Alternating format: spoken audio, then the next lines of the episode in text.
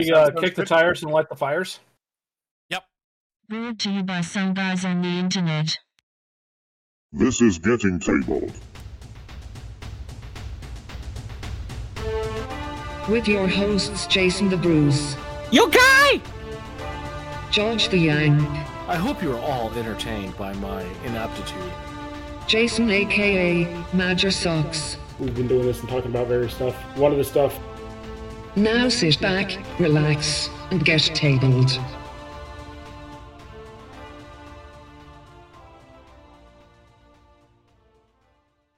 Hello, future people, and welcome to your fortnightly fun with episode 117 of Getting Tabled with your host, The Brew.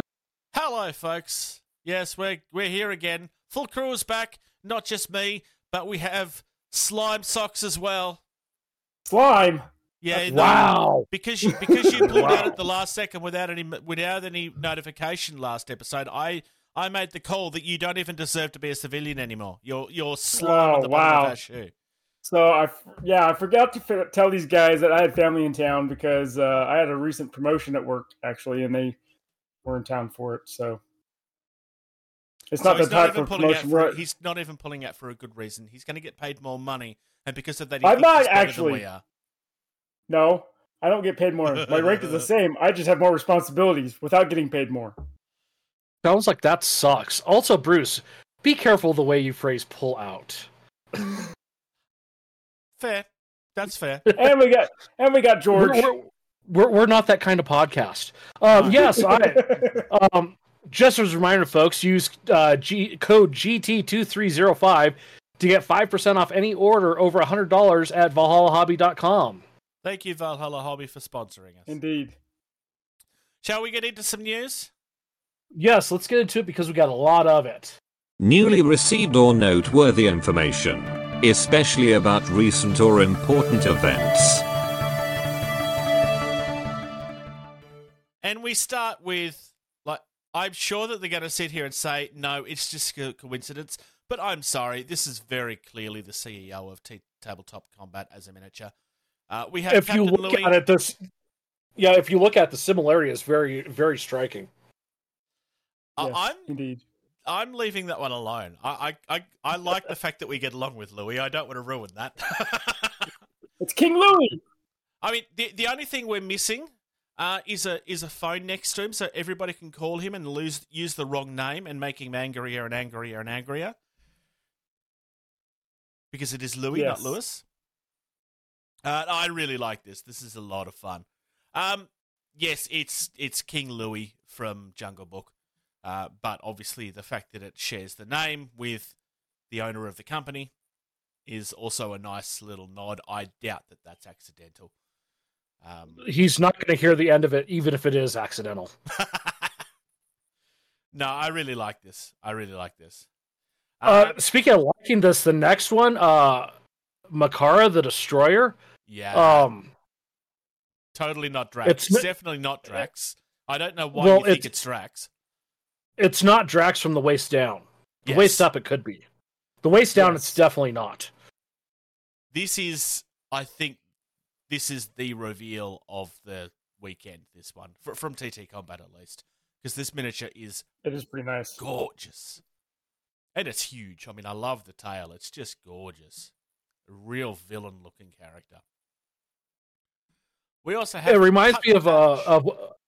I was gonna say it reminds me of one of those uh, GI Joe uh, Cobra themed uh, guys. Uh, you know, where he had the big snake tail thing that he could detach from. Yeah, yeah. No, that that's a, that's a good shout out. Yeah, definitely. Uh, as opposed to that, we have Captain Thatch. That's kind of well, he's just a dwarf, and how can anybody be just a dwarf? This is like compared to the other two, this is probably the most normal looking of them all. I actually really do like it. I love the fact that he seems to have lost half of his alcohol in his beard. Yeah, I was gonna say he's got like four barrels in, threaded and, into and his that's beard. and that's what my one complaint. If you look at the barrels and where they're placed and how they're sitting, they're too symmetrical. That's I fair. agree. Although to be fair, dwarven beards tend to be symmetrical. No, I'm talking But about the the, barrels the shouldn't be where the Uh, barrels. I'm, I, yeah, I'm talking about the barrel placement. Yeah. Uh, the one thing I do like, I love the fact that he's clearly in in this for health and safety. he's put a cork over the tip of his hook so he doesn't hurt anybody in the middle of a wrestling Uh, match. My guess It's- is he it's pulled so- that cork from the bottle. Yeah, yeah, it's it's from the bottle. I know, but it's more fun to say it the way I did. Um, and we also have Officer Radians. I don't know who this is a reference to. I mean, it clearly is a reference to somebody. I mean, it, it very clearly could be socks. I mean, this No, could be socks. I'm not It's in the still- Navy. I know, but it's close enough. That you, No. you Yeah, I was might gonna sue them if it's an Air Force officer. If it's if it's you know if it's supposed to be anything, they should he should be Officer Randy. The shorts should be a little shorter since he is in the Navy. Um, Yes. I, this is very clearly a, a nod to something. I just don't know what it is. Um, but that's a really. I love the flag. You could have a lot of fun painting that, and it is sculpted detail by the look of it, so you can paint it. You don't have to freehand it. Um, arguably the flag's taller than he is, so hopefully we don't have any balance issues. Because that's a very large flag. Yeah. Uh, but moving on from Rumble Slam, we have the Ladies of the Night. So this is a Carnevale set, uh, and it is exactly what it sounds like. Yep. Uh, this is the Ladies I'm of the looking- Night that are no longer just the harlots. Uh, they have found Baba. Uh, so they bound Baba Yaga to themselves and Venice. Uh, so basically, yeah, the Ladies of the Night really are a force and a scary force up into them up into themselves. Um, yeah, I like, I really like this set. This is really fun. My favorite is probably the second one, the thief assassin looking one. Um, you- you've got the My favorite is- dress, and then you've got the next one with the hood. That's probably my favorite. my favorite are the the two uh, victims. Oh yeah, they are fun. Yeah. yeah. I like the fact that one of them is very clearly, um, struggling on what they're called. Um, the like the bad guys. Uh, the, one of them wearing the mask is one of the patricians, which is the rich people that are very clearly paid and then regretted using them for their services. Because the patricians are basically the rich people that are so full of themselves that at night they basically murder for fun. Because why not? Is there any other type of murder? Um, I mean, if it was accidental, it wouldn't hurt us. so no. Uh, and then I, there is other stuff, but I've just kind of concentrated on just like the things that I found most exciting. Um, the cavern dungeon is a really simple but a really nice looking cavern set. Honestly, um, like it's just a dungeon, but it it just it has enough flavor that it kind of feels like it could be a dungeon as well. Um, I So, really like what they're doing here. somewhere I have like probably some of the original stuff of this, and this is back from when I owned my store. Um, I have stuff like this, Yep. and it is Oh, the there's a hundred coolest looking thing. Of kits like this. It, yeah, and it's the coolest looking thing ever until you buy it and own it and try to use it, and it is a pain in the tuchus. Fair enough. Um, So- some of the early stuff, the connecting pieces and stuff, like really didn't hold up very well. But there's been a lot of much smarter ways of doing it since then. Um, issue is, is this doesn't actually show you how they connect together. It's interesting.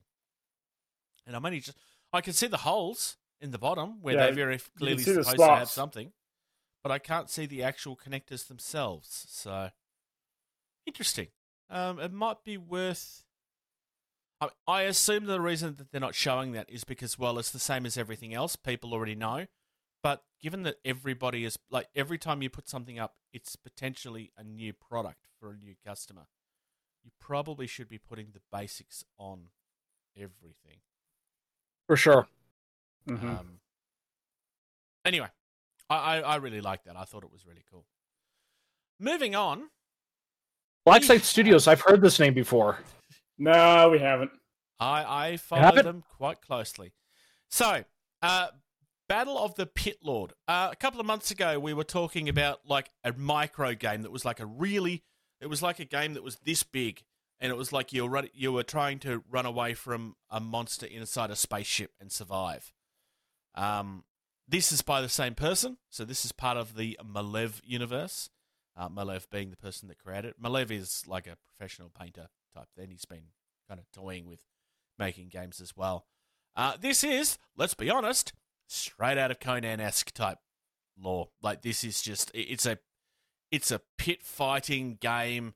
Uh, it's barbarian, gladiator, Conan esque type stuff, and that's where these sculpts are coming from. These are all previews. Uh, the actual campaign will be launching on the fourth of October. Sorry, I say campaign. The the pre-orders will be going live on October the fourth, which is Wednesday.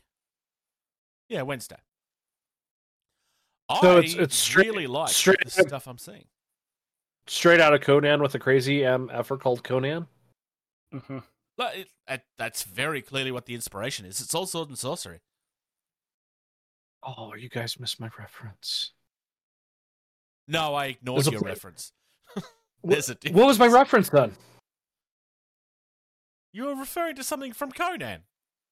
No, I was, I was, uh, uh, uh, uh what's the word? Uh, what, what does Weird Al do? He makes a uh Satire. parody, Parody.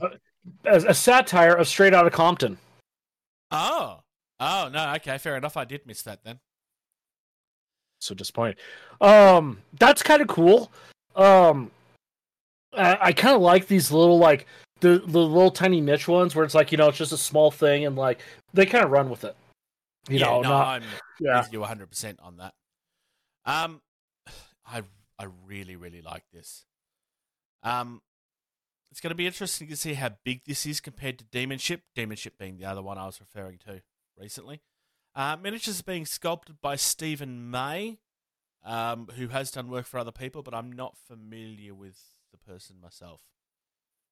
Um, The- The only thing I could say, uh, like showing this off for you know on on tabletop, the choice of using green for the miniature. That's a well, That little. would be because it's the image that, that the, I can confirm that that was the same colors that we used on the Discord Discord post where this originally.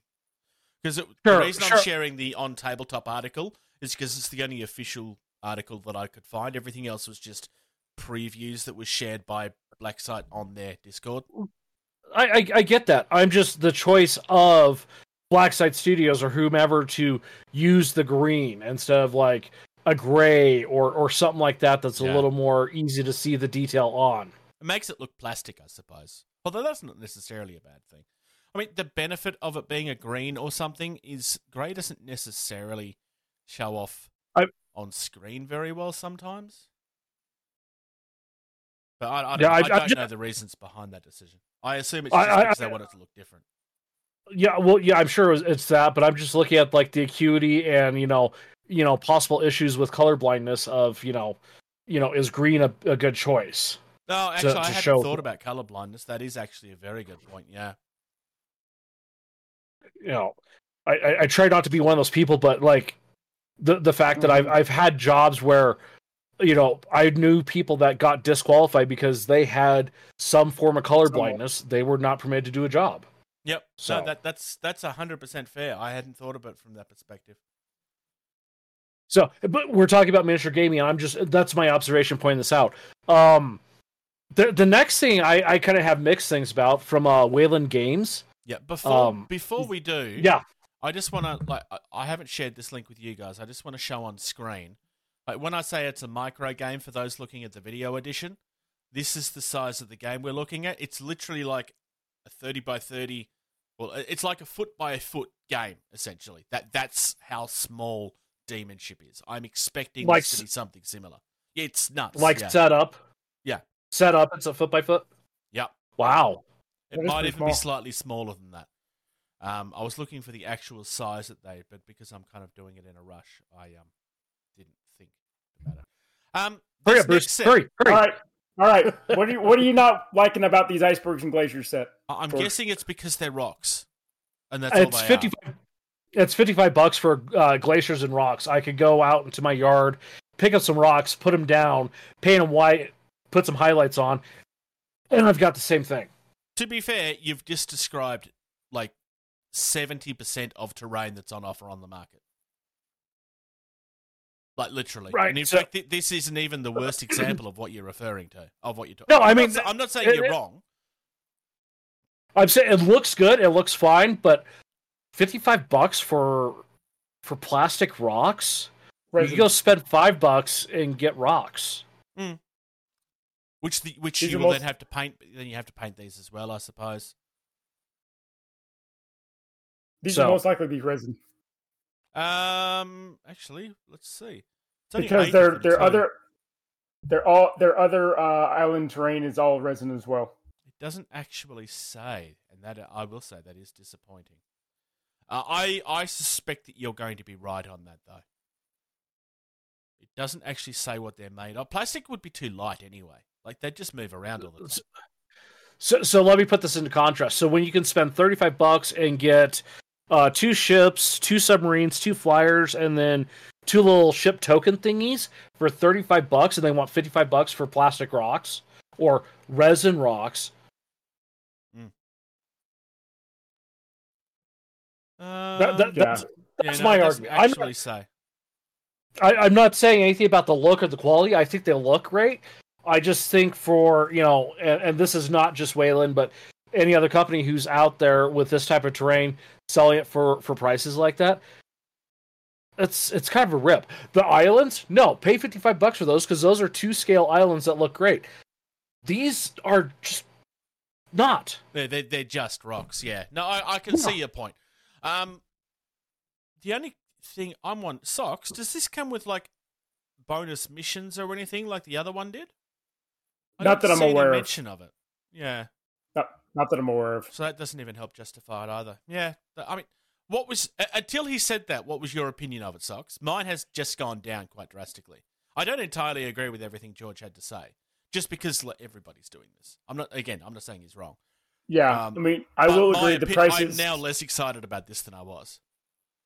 I will agree. The price is a little bit high, uh, Yeah, in my opinion. 100%. It, uh, If it was for- thirty, I'd be a little more like, all right. I mean, when you can get a, a, a little starter set that's got ships in it, which is the next link we're going to talk about, Yeah. for 35 Yeah. bucks, 55 is, probably- a tall asking. I mean, 25, like 35 bucks is probably like you're probably getting less in this, arguably, but also it's a hard plastic kit, so there's been more work that's gone into it.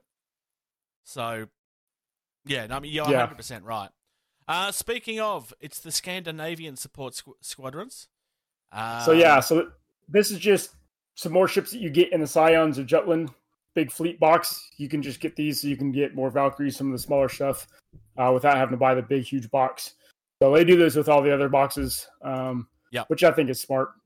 Um, It's just a nice, Socks, have nice little way to top up your army. Yep. Have you been Have you been able to find out if the Scandinavians if they uh they come with uh little Barcodes. barcode decals? Uh, not yet, but I will find some for you. So- Everybody shake their heads at George. And then socks.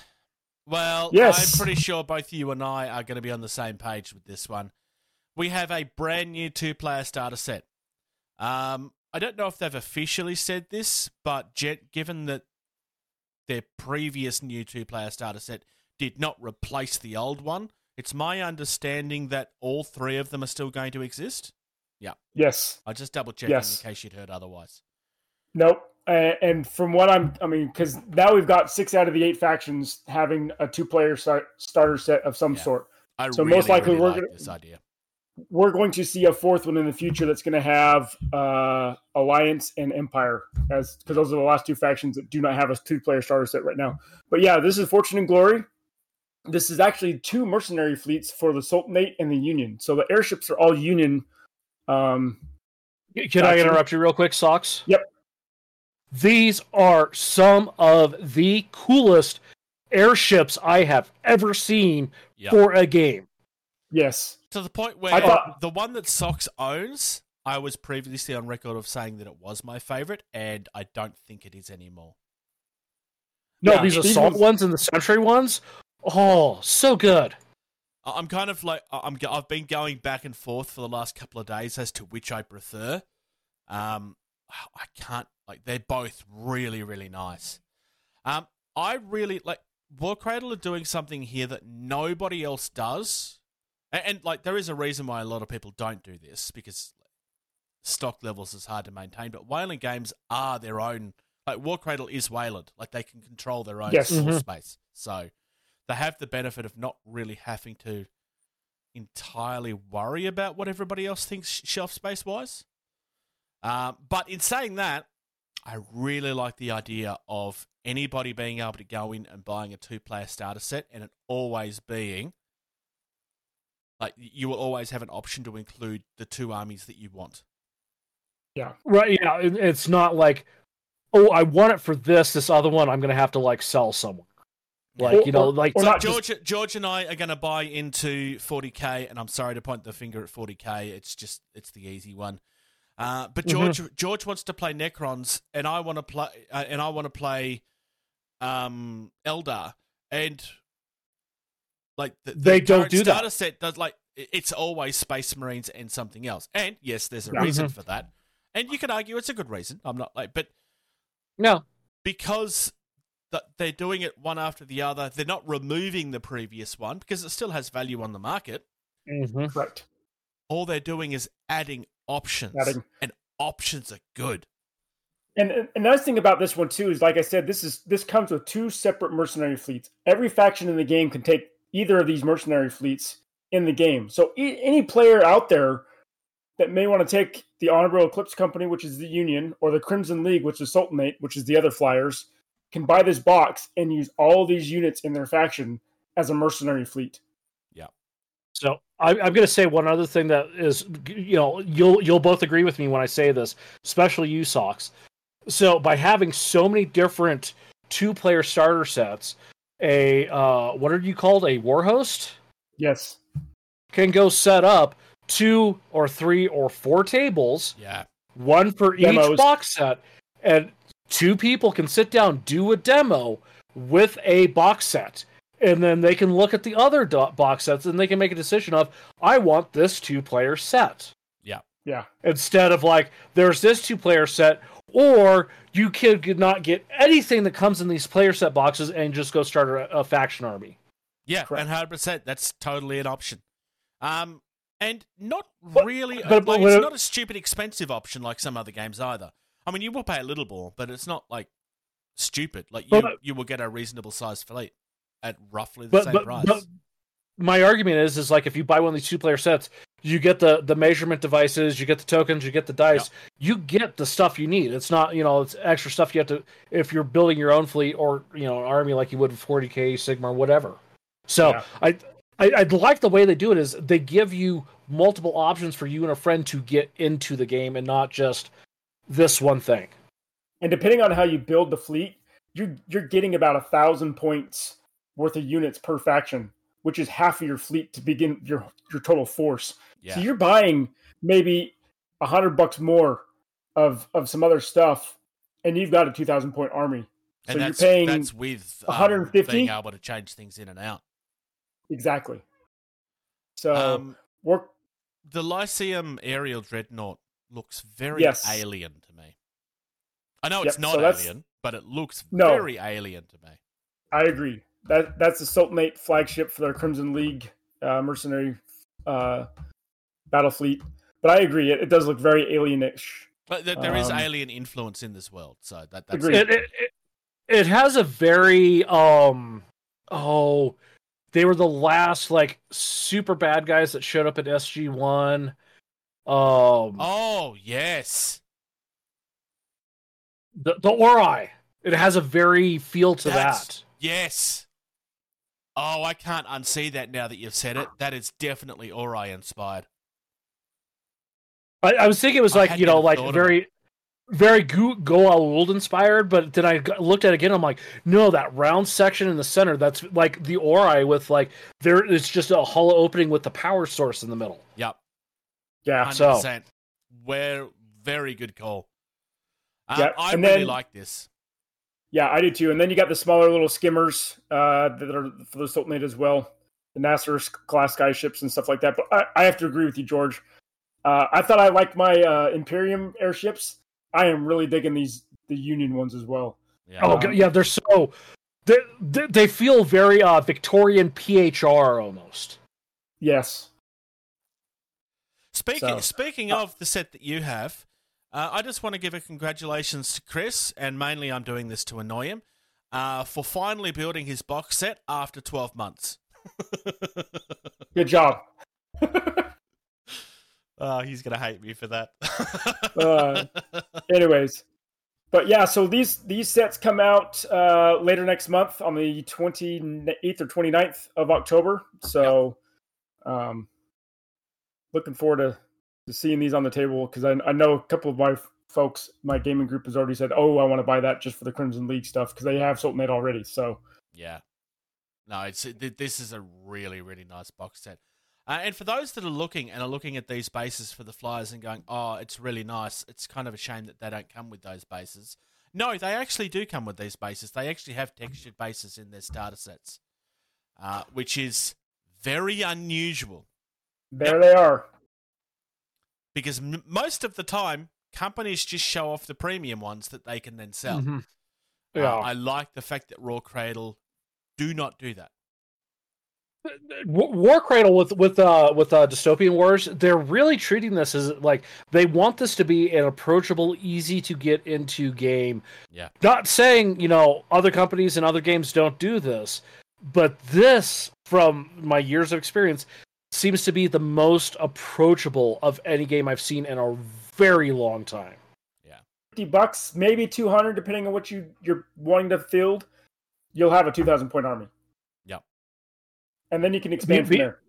Be- before this, like I, I think this is probably the most approachable. Before that, I would throw the drop universe as like a very approachable. 'cause Agreed. Those starter boxes, you buy it, you put it together, you can start playing a game with that one box of three, four hundred points, whatever, and that's for zone and commander. And Yeah. sure, you may add like you know what, two hundred more bucks, and like you have a really good setup. This, I would say, is even better than that. So, yeah. um, g- good on Wayland, I would say. Like, yeah. No, For sure. Cradle, War Cradle or Wayland have been working very, very hard to to aim for a particular quality in what they're releasing, and I, I would argue that they've been achieving it again and like Very when I got the um, I don't even remember what set it was now, but it was one of the Empire Skies. fleet. Oh, no, this, uh, yeah, I'm trying to remember which one you got too. Um, starts with a K. Anyway, it doesn't matter. Congo. Congo, thank you. Um, like I was very impressed with what I received, um, because it was just gorgeous. But and I was very impressed with the Stygian size skies when I opened it for Chris as well. Thanks again, Chris. But all of the Wild West Exodus stuff is phenomenal, and still, I would argue one of the best games in the market right now. Um, I I haven't like every company has something that they do when they try really hard and it just doesn't quite work. I haven't seen that come out of War Cradle yet. It will happen at some point, and not, like that's just a fact of life. I will say I have heard of their calendar of what they have planned out in terms of their various other games. Get ready because a lot of stuff is coming down the pipeline. Well, there's at least there's at stuff. least one more game that's on the verge of being a thing. So I, Act- I, act- want there's- some more. there's I want some more Wild West Exodus, guys. It's been a little bit too long. They just, are in just drip some stuff. They are in agreement. Yeah. But they're they're they're right now. You can kind of see where their focus is. They're tr- Yeah. they're trying to focus on on dystopian wars just so I can make make sure it's good game and and they're about ready to finalize all this stuff and start moving into the next systems Yeah. soon. Good. So we should be having, and you don't react to this because if you react to this, you're breaking rules. Uh, but in theory, that probably means that uh, Firestorm Armada is just around the corner. Because that's unless there's another franchise they have that oh actually Lost World Exodus sh- should be on its way as well. That's that, that in theory should be next. There's, I don't know, there's quite a doesn't few. I was looking for a reaction. It was a pretty good poker face. So yeah. Um, next on the list of news, this one is literally a license to print money for Games Workshop. I just want to say that I'm really shocked at how quickly this has happened. It wasn't I'm that not. long ago that the miniature came out. Now I've I've So- had a little bit of exposure to Joy Toy at this point. Like, I've got one of their fig- I've actually got two of their figures because I have one of them behind me in a box that I'm not allowed to open yet, um, because it's going to be opened for a toy reel thing. Um, but this is amazing. Like the lion looks incredible. So, so here's why I'm not shocked it happened so quickly. Remember when they did that whole little pre-release for the Lion, the mm. little collector edition set that sold out, you know, in the blink of an eye? I'm sure Games Workshop went to Joy Toy and be like, "Hey, can you do this?" Oh, you I can't? would Okay, be yeah. surprised if, like, realistically, with how long it takes to get tooling and stuff done, they would have to have been working on this before that was out. At the same time, that Yeah. that makes sense. Um, with Or that being said, though, too, a few weeks before it went live. I mean, there's certain timeframes and stuff that you're required to get tooling done and stuff, and like this could very easily be a prototype, but for it to be this close to the original look this quickly, they have to have been working on this longer than we've known about the miniature. yeah. Oh, for sure. Like we Um, do know in theory that that miniature had existed for at least six to twelve months before anybody saw it. Well, and in theory too, uh, from from all the stuff because I did a lot of reading on this, you know, way back before the lion was announced. Mm. Uh, in theory, the wolf exists too. So, and the fact that we have Mortarion and Magnus and uh, now we have uh, uh, uh, uh, Angron Oh yeah, um and and, and Guilliman. Uh if I'm Games Workshop, I'm telling Joy Toy, these Primarch figures, you are making these because I guarantee you the people, not the even people with the armies, are going to shell out the 150, 200, 250 or whatever they want to charge to these. They're going to buy those. Um, realistically, the value in these is probably higher too, Oh yeah, for sure. because it's all pre-painted mean, it- to this to this same, and it's pre-painted to. I don't know if you've ever noticed this. It's pre-painted to what would be a tabletop standard. It's not just like solid colors like action figures tend to be, which would still look fine. This is painted like a miniature. Mm-hmm. hmm Oh, I mean, and the sword, like the sword looks like it's just like a really good airbrush quality. And I love that about it. the fact that they haven't done like this super professional, non metallic, you know, metallic paint job. No, this looks like a really good tabletop airbrush job. It looks like Um, it belongs in Warhammer 40,000. Mm-hmm. Oh, absolutely. So, um, Uh, my praise continues down with Azariel. I love the Azariel model as well. Um, the the um, you mean Azrael? that too? Yeah, Azrael's really good as well. Um, like these, just they're really, really gorgeous. Continuing all the way down to whatever this guy's name is down the bottom. Um, I don't know if it says what his name is. I might be missing it. But no, oh Lazarus. They are like Joy Toy are continuing to do some really amazing stuff, but this is think this Mhm. might be the the best I've seen so far. I want the Mephiston that's coming. That's on pre-order at the moment. Uh, I am 100% getting my hands on that, uh, and I probably will do like something of a crossover between us and Toy Reel when that when that does eventually happen because it kind of fits with both. But because it was one of the first uh, hero characters I ever painted. One I would love to see uh, at a, to get a Joy Toy treatment Mhm. would be uh, Marneus Calgar of the Ultramarines with his Gauntlets Yeah. of Ultramar. I'm actually surprised they haven't done that already. Or they Uh, may I- I, I- may not have noticed. After this Blood Angels, I guarantee you a lot of the hero characters uh, start getting this treatment. Well, the fact that like we've got this coming, we already know that we have Mephiston coming. Um, well, I would be expecting that we'll start seeing like drip feeds of characters here Mhm. and there now amongst the regular lines. um, because it's just additional pieces on top of like what is largely like because the legs obviously will be the same legs that they've used elsewhere. Uh, the shield and the sword are obviously going to be different because they're specific, but they can be reskins of previous ones. Um, socks. I know that you're not hugely a 40k person. Uh, No. I know this is going to be giant news to everybody that watches the podcast. Um, do you do you get action figures, or are you kind of not really? I mean, I'm not asking whether you buy them, but like, do you get excited for action figures? Not so much. Not even like when it's adult collectible stuff. Do you Nope. understand the appeal of it? I do, Hmm, I was just but it doesn't. It doesn't phase me. No. Uh, I mean, hypothetically, if they were to turn around and do dystopian wars action figures, which wouldn't make sense anyway, um, still probably wouldn't jump out at you.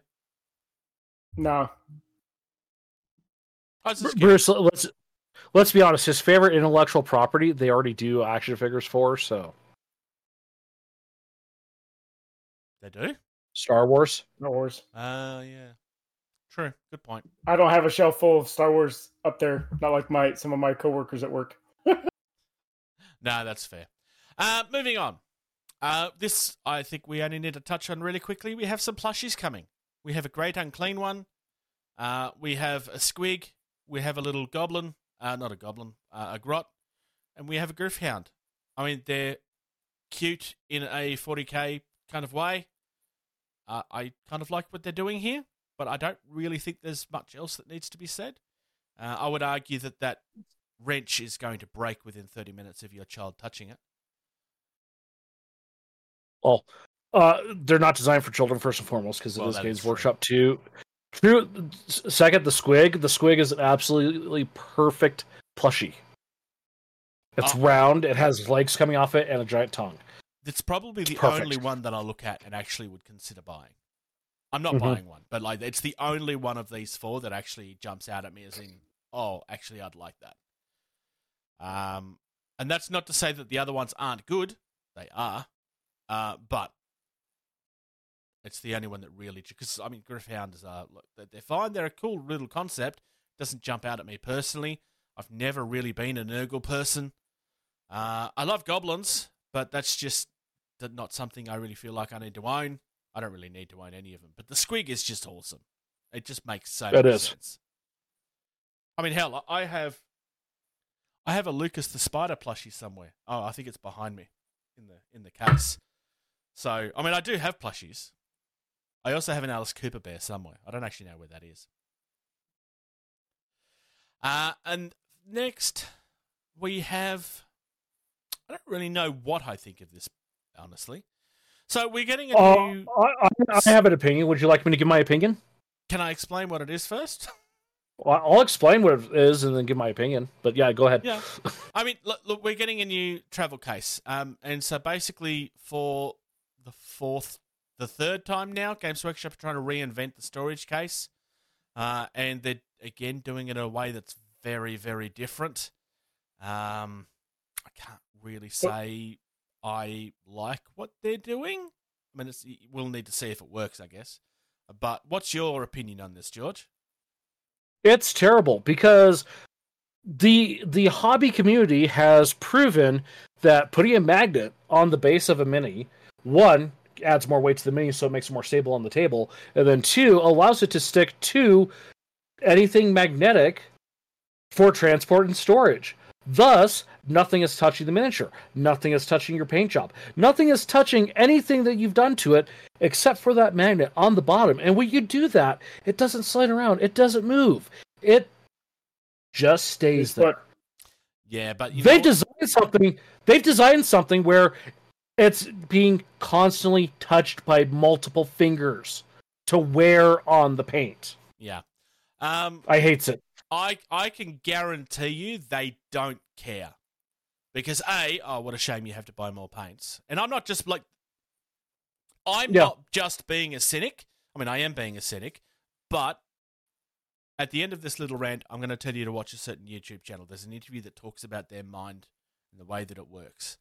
Um, they don't care because they can't make any money out of the solution you're talking about. It is a better solution, without question, Uh, but they can't make any money on that because the people that have gone down that route aren't going to go back to Games Workshop to buy their version of it. Because why would they? Um, So, so here's my argument: Games Workshop, stop trying. Stop trying to redo the miniature case. Better solutions have already been done than what you are willing to come up with and sell to the market. Here's the issue, though. Games Workshop only look at one side of the market. They refer to it as like the the, the clone, the cone of in, of interest or something, but basically, or the funnel. Sorry, they don't care about all of the like long term gamers here. They only care about the people getting into the hobby for the first time, uh, because that's where the most money is. Um, and there's an interview with one of their product developers that was done by the painting phase. Uh, it's about an hour and a half long. It's done by Peachy, which is one of the guys that left the painting team the same time that Duncan did. I would highly recommend anybody going and watching that, especially if they are a cynic like we are. Keeping in mind, this is coming from the guy that's usually the first one to attack Games Workshop. I'm probably a little unfair sometimes. Um, to be fair, I agree with George. I think this product looks horrible. Like it, it looks cheap. It looks nasty. Uh, does it work? There's no way to really know at this point. I mean, it might. We'll have to wait to see uh, reviews, uh, preferably reviews from people that aren't being paid for it. But uh, it's also only at best, it's only going to be a solution for standard size miniatures. Like, it's not going to be a solution to anything like like they say up to seventy five mil bases, but it's not really a solution to anything bigger than that. I, Um, I, I want to see a picture of this with uh, Girly Man or uh, Ab- Abad- Abaddon in it. well, it won't work because the basis is too large. No, this is a terrible solution. If they can't make a carrying solution for their range, Well, that what you're forgetting, George, is that they have multiple different carrying solutions already to solve that problem. Because the smallest version of their no, but the smallest version of their case now doesn't hold those figures either. Either. This is just the start of what's going to be a new range. It's the skirmish case that's designed to hold skirmish size miniatures. It's not designed to hold those, and they're not saying that it does. I understand Go what you're saying. bucks, so- you're you- you're Yeah. criticizing them for something that they're not trying to do yet. go spend twenty dollars at organizer.co, ca, something like that, whatever. Buy their plans, have them print it, whatever. Use that for a case. I've got an easier solution: buy some magnets and a, and a five dollar metal toolbox. It's where all of those ideas started from. Uh, so, uh, so it's it's funny you mentioned that though, because I, I I have done that, and my toolboxes are are just as much as my army. Fair. You can buy I- cheap I- ones though. Well, I went for a very specific type of toolbox to hold my minis in a very specific type of way and hold an entire army. Yep. And you've probably heard of the company, Bruce, because they specifically do motorcycle tools and they're from your part of the world. It's a Japanese tool company called KTC. Oh, I've heard of those. Yeah, I didn't know they were from Australia though.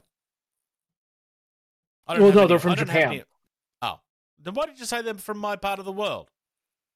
Uh, because they're I'm nowhere near Japan. Japan, yeah, but US. they're a lot clo- Australia. They're- That's they're of closer the to world? you than they are to me. I don't know. I don't think so. I mean, they might be on the map, but you got to remember the map isn't actually flat; it's round. Not according to the flat earthers. Yeah, but they also think I don't exist. True. I'm a paid Oh, you're actor. down. I'm a paid actor that lives in America. Remember? That's what they think. Anyways, anyways, it's garbage. Don't buy it. Do other solutions for your uh, Games Workshop stuff. Um, I Uh, would argue that I- don't like their current cases. Uh, I know that their current cases definitely have a support base.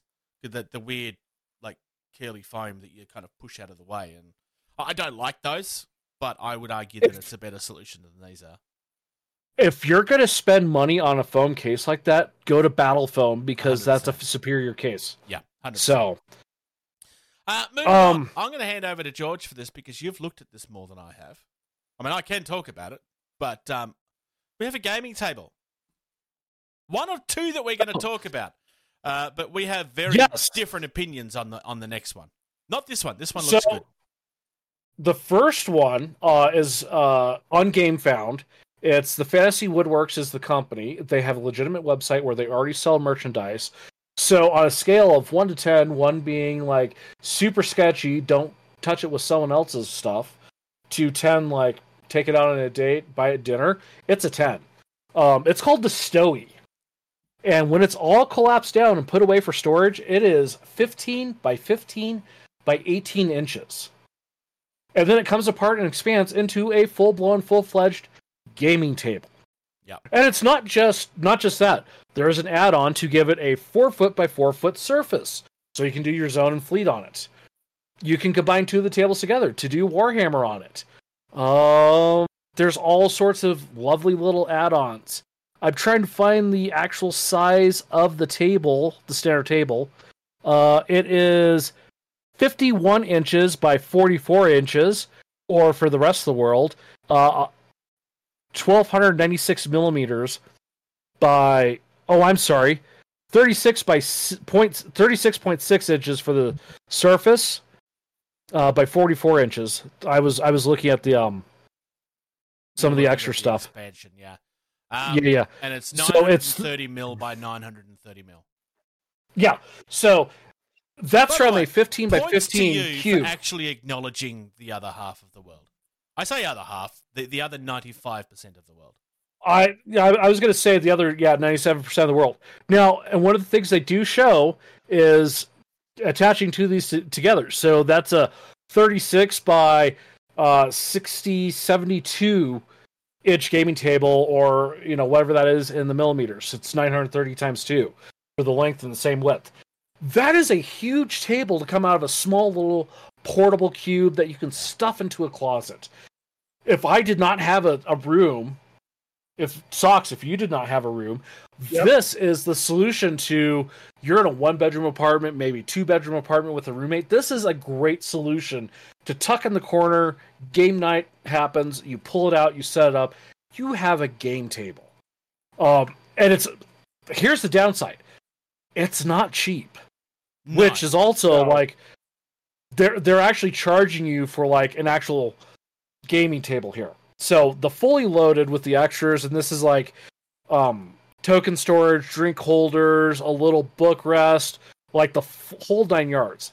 Seven hundred and ninety-five sterling pounds. Yeah. So that's like what nine hundred bucks. Yeah. That's not cheap. No, no, not at but you but you can stuff it in a closet when it's not in use so that's that's something there most other tables that cost this much they sit there and they take up that area Or, or they get around the solution by being a kitchen table as well, which is a good solution, but still doesn't solve the problem for everybody.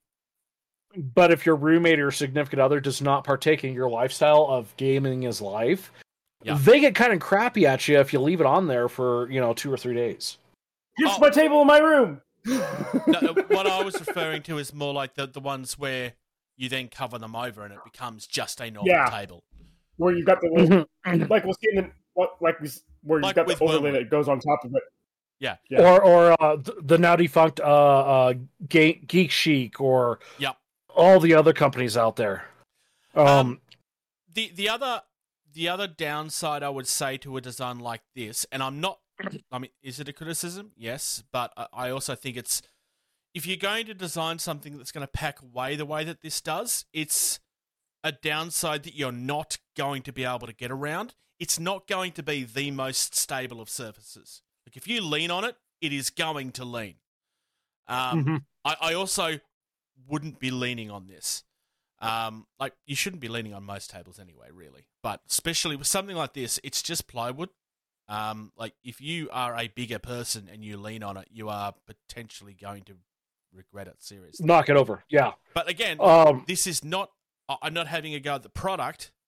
Um, you can't solve all problems.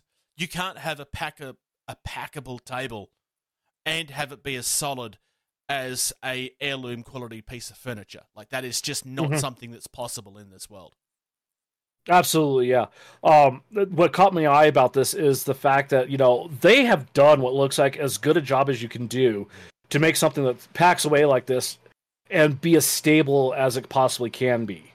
Um, the other price I was looking for was just the basic table, like none of the really fancy frills. It's 550 sterling pounds. So call it $630.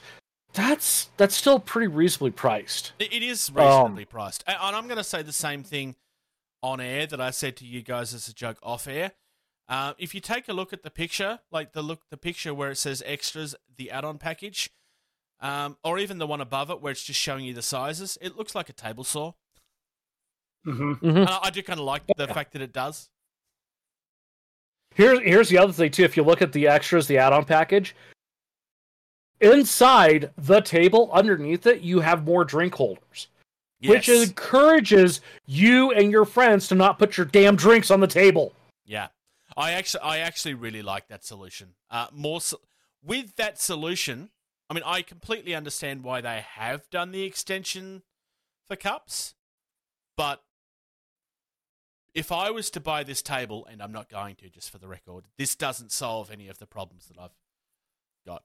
Um, but I wouldn't put my cups or even buy the extensions for cups. I would just put them underneath. It's a better solution in this case. Um, because it's like it's small enough where like you're not having to get on your hands and knees to get down to your drink again. Um, So, as opposed no- to if you were to try to do this with like an heirloom table, you would be having to get on your hands and knees to get to the center of it all the time. Now, can I point out something terrible, horrible, and awful of of Gamefound with this uh, campaign? Sure.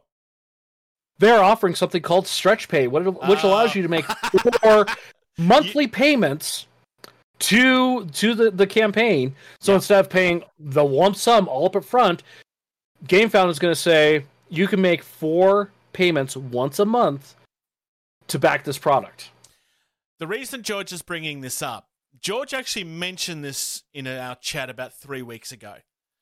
Um, in relation to like, and he was talking about it in, in relation to a different company at the time, and he's like, um, and he was making it sound like this really horrible villainous thing that the company with the game was doing, and, and it took me a couple of minutes for me to realize, oh no, it's because uh, they're making it way too easy for him to be tempted into buying things, and therefore they're evil. Oh yes, they they are totally enabling this. With this being probably one of the most expensive hobbies you can do, there are more expensive ones out there. Have you ever heard of watch collectors? Um, Yep. But the fact that GameFound is saying, okay, so uh, let, us do the where's it at? Where's the price? But but but okay, seven hundred ninety five sterling pounds. Divide that by four. You make four payments of that, one a month. Yeah. How many people are going to back it now? Versus It's you have to cough up. makes it yeah. Right. So terrible thing, but also like they're making they're making it more um feasible for people. So Big time. it's Yeah. a terrible thing. Um, I really like what they're doing with this, and when we talk about our next story, it's going to be it's going to make this one look even better. The only criticism I have is that, although as I'm saying this, I also see the solution to it, but I kind of wish that they stacked in a more feasible way. The only way that you would stack them at this point would be is that the second one you would have to flip upside down and then put it on that way. Uh, but I don't know how well it would stay like that. But that it's the only real criticism I've got. Here, here's a solution. They make a, spe- a specific thing that attaches onto the top, and then you can stack the other one on top of it, Or, Like they just it's make a just little- not that big. You just sit them next to each other. or or that. if you're yeah, in a New- if you're in a New York sized apartment, then maybe it's a problem. But even a New York sized apartment's not going to have that many problems. yeah. Uh, Socks. What's your opinion of this? New York sized apartment? They're probably the most notoriously small of them all. Uh, yes, socks. this idea. I mean, the, how small it can collapse down, Mm. and it says from stool. So it sounds like it's stable enough that you could sit on it when it's collapsed. I don't know if Oh. I'd do that because it missed says from stool to full on gaming table.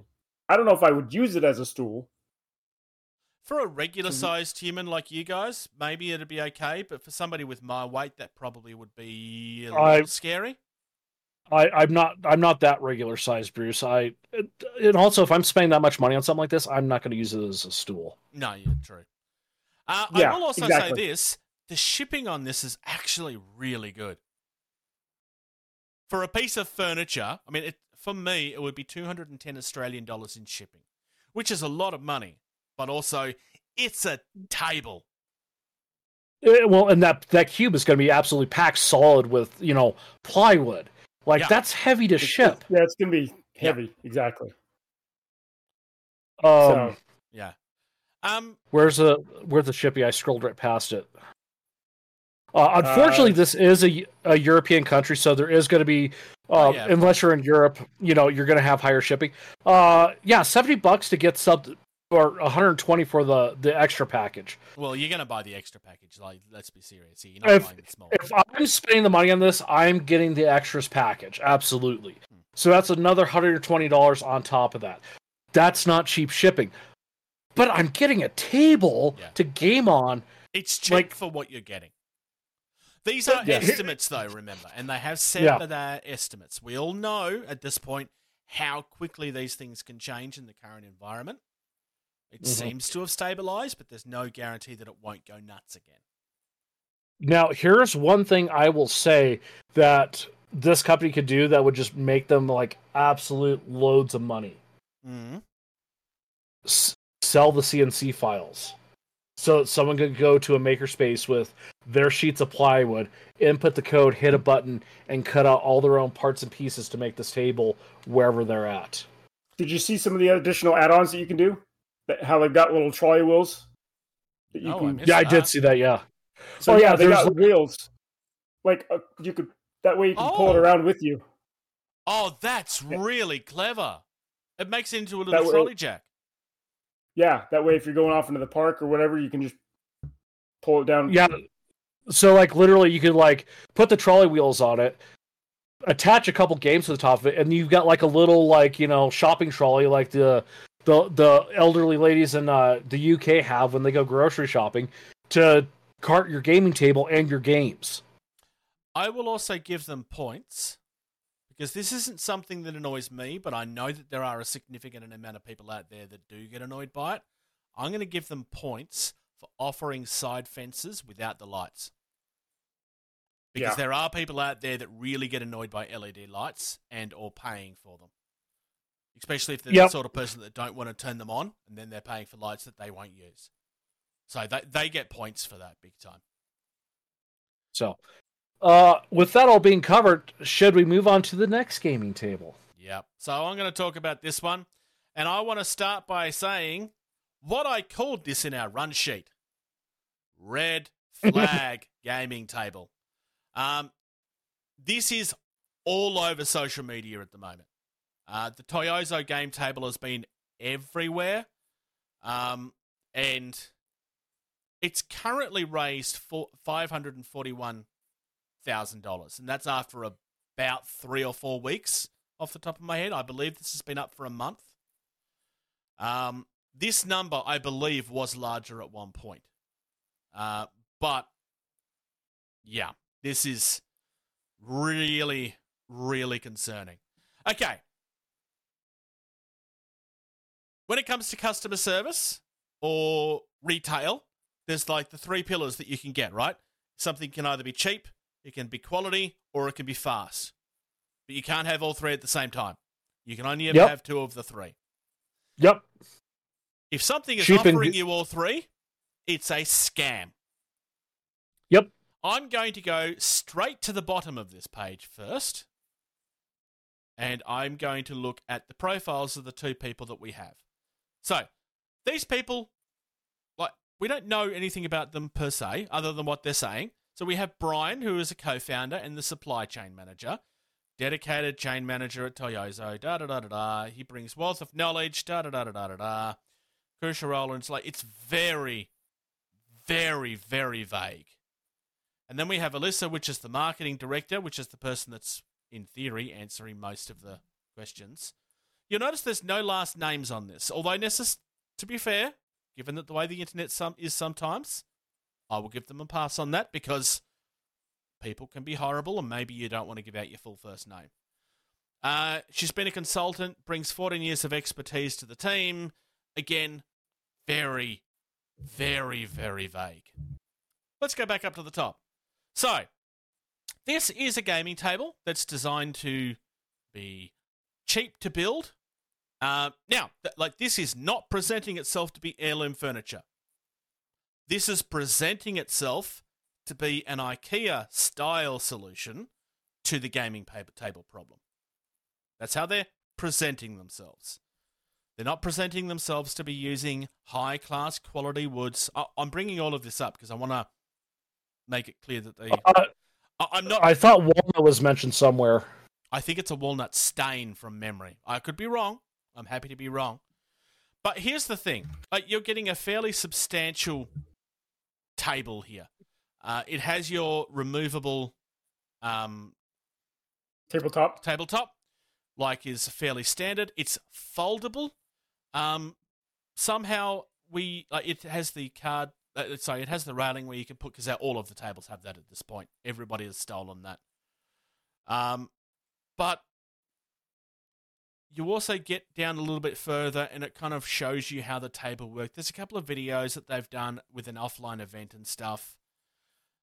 And then they get down further where they show you how the table actually looks. And then there's this confusing thing where it's apparently one table, but it's also four tables at the same time. I'm sure there's an explanation for this, but I don't know what this explanation is. Because it's not really explained. Um, and here's the other problem this is apparently going to be $269 plus shipping. That that's that's eighteen percent off. Now, The the, the suggested best- retail price is three twenty nine. Yeah. at best, let's pretend that this product actually does show up. Now, that they answer a lot of my criticisms here. Again, very vaguely. But this is a thin metal construction, so it's going to be brittle.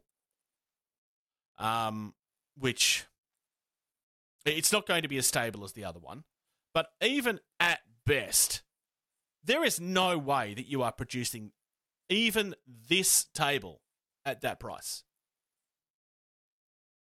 It's there's no way that it's happening. Now, this Kickstarter has clearly expected a lot of that criticism. Like they give you a factory tour um, of going through and showing how the factory works, a, a trial of the production, and the first samples. They talk about their delivery service, where it seems that they have set up warehouses in most countries, not all, most. Uh, but they're also offering doorstep delivery as well, which is obviously more expensive. Um, there's down here, let's use the US for an example. So, standard delivery, which is to their warehouse and then you pick it up for the standard table, is 36 bucks. But then doorstep delivery is 72. And if you go up to the deluxe, it's 45 or 80. Which. And this doesn't say estimated, by the way. It just says that's what the shipping fee is. I don't care how cheap they're building it. That is just not happening. Uh, to Australia, and this really will bring it into context, I feel. So, we're looking at $66 or $139 to ship it to your door. Or $82 and 173 to ship it to your door. There's no way this is going to be that much lighter than the other one we were just looking at. Like, yes, Well, cheap cheap metal could- construction will be light because it'd have to be aluminium. You, you would think. well, it, it, may be lighter, but it's not going to be smaller. No, Like, and, and, and there's two factors. There's two factors to shipping. Mm. There's how much it weighs and how much space it takes up. Sh- a lot of shipping companies are okay with heavy items that take up small spaces. Yep. Because there's going to be other items that are larger that weigh less that take up, you know, fill up space. If you've got something that's heavy and big, that's taking up space and weight. Yep.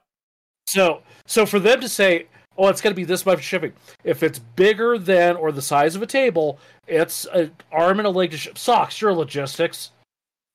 You speak about this. Yeah, it it's true. Um, because yeah, th- I mean, I have to agree. It thirty six bucks or whatever it was. To, uh, yeah, thirty six bucks to ship to their factory. That means that the, the material is not very heavy. 36 bucks from China as well. Now, Yeah, granted, exactly. China's shipping is really cheap. It's not that cheap For a table. for a table. Exactly for an entire table. Bruce, Bruce, how much was the shipping on your all-in CMON Masters of the Universe that came from China At least, for a board game at least three times that. At least. for a board game? Yeah. Something that we would play on this table that costs a third of that in shipping. So, and here's another thing I'm going to jump to that's just like uh, so many red flags. um, can um, I, I have you to- do? Um, Yeah, because I have to reload one- the page. That's all right. There's one thing in shipping I do want to point out, which I did also point out to you guys. You can confirm this.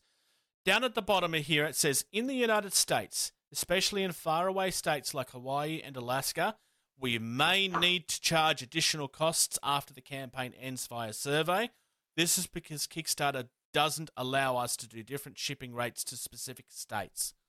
I'm mentioning this because this is something that every Kickstarter campaign should be saying and don't. I am giving Mhm. credit where it's deserved. Uh, I have generally an overall opinion of what's been done with this campaign that I will come back to at the end. What's the thing you wanted to point out? So for two hundred sixty nine dollars, right? Yep. So obviously you're getting the table, right? Here's what comes with that table for two hundred sixty nine dollars. The table, the red, green, blue lighting kits, the wireless chargers times four, four cup holders, four snack boxes, boxes, two playing card cases, two chip cases, four hooks, and two Bluetooth speakers. I'm sorry, going and finding the cheapest thing on Amazon, adding that to your cart for the similar items minus the table, and you're going to be pushing close to that 260 bucks there already. Now we are talking mock-up to make money and stuff like that. Yeah, yeah. There is no way they're shipping all that end table for that price for that amount of money unless they don't intend to send you that table and all those items. Yeah. Could it be a really crappy $5 Bluetooth speaker? Yes. Yes. Um, Yep. Could it be a charger that's going to take eight hours to charge your phone? Yeah. Absolutely. There'll be charges. But I think like- that- but that's everything about this is. Well, not just that. This look is at red the, flags. look at the look at the the at the bottom of the shipping. It says rest of the world, two hundred and seventy nine dollars U.S. How is it only thirty six dollars to the U.S. Yet the rest of the world from China? But here's the other thing be- about that. What's the other thing that's missing from shipping? That's in every other campaign. You may not notice it until I say it. We're unable to ship to these following countries due for legal reasons. Oh, That is true. There, now, granted, China don't have as many of those as others because, like, some of those are allies to China, and this is I'm not throwing political accusations around, but there is still Well- places that that that China is not going to be allowed to ship to. well, I, I could tell you one place that they probably don't want to ship to, and it's on the list Which where's that? right off their coast in Taiwan. Um, actually, that's probably not necessarily the issue there. The issue there is going to be that they're actually calling it Taiwan. The issue is not. It, the issue is that they consider Taiwan to be part of their country, and do Mhm. not recognize that it's separate. Taiwan. Yeah. Now, I didn't even pick that up. That's actually a really good shout. So, this is a really professional looking Kickstarter page. There has been a lot of time put into this to make this look very, very safe. It's very clearly assumed that people are going to be asking the questions that we're asking, and they've tried to very vaguely answer most of them. Uh, I would argue, like the shipping fee, like I didn't even notice the two things that, that we just pointed out at first. Um, but it's probably one of the best laid out ones I've seen for a long time. I mean, they've made the mistake Yeah. of not saying that, that it's estimates, because that is a mistake. But they've tried to answer all of these questions. Oh, shipping will no be a problem because we have a warehouse in every country in the world. Do you now? I find that very hard to believe. Mm-hmm. Uh, especially in some countries, like Australia is really expensive to have a warehouse that you never use. Which at this point, there's no way that they could be. I mean, th- there may be an existing company that have other stuff going already. Um, the fact that they're doing a full factory tour and production, like that is, like they are trying really, really hard to make this look like it's a very safe option. Which is the only way, in my opinion, that 1,633 people still haven't pulled out of this.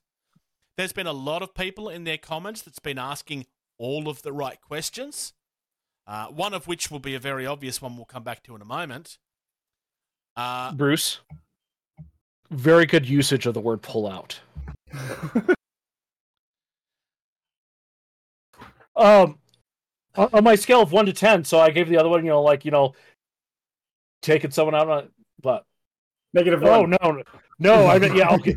So, so, so, Still- Stowy, you know, take her out to dinner, wine her and diner, right? This one, swipe left. She's gonna drug you and rob you. This is yeah, th- this is something to avoid. I have been avoiding talking about this for 4 weeks. I could have spoken about this a month ago. The reason I chose not to at the time is because I'm like, well, I don't want to give them any publicity.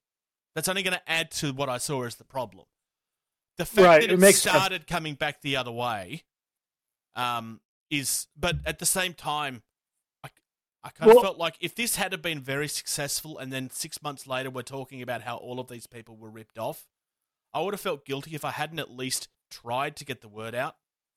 Well, and, and I, I think another like a good reason to talk about this is Stowy looks legitimate. It is a legitimate company. They have a they have a website where they already sell products, and they're launching this. I would argue that these guys look legitimate if you don't know what you're looking at.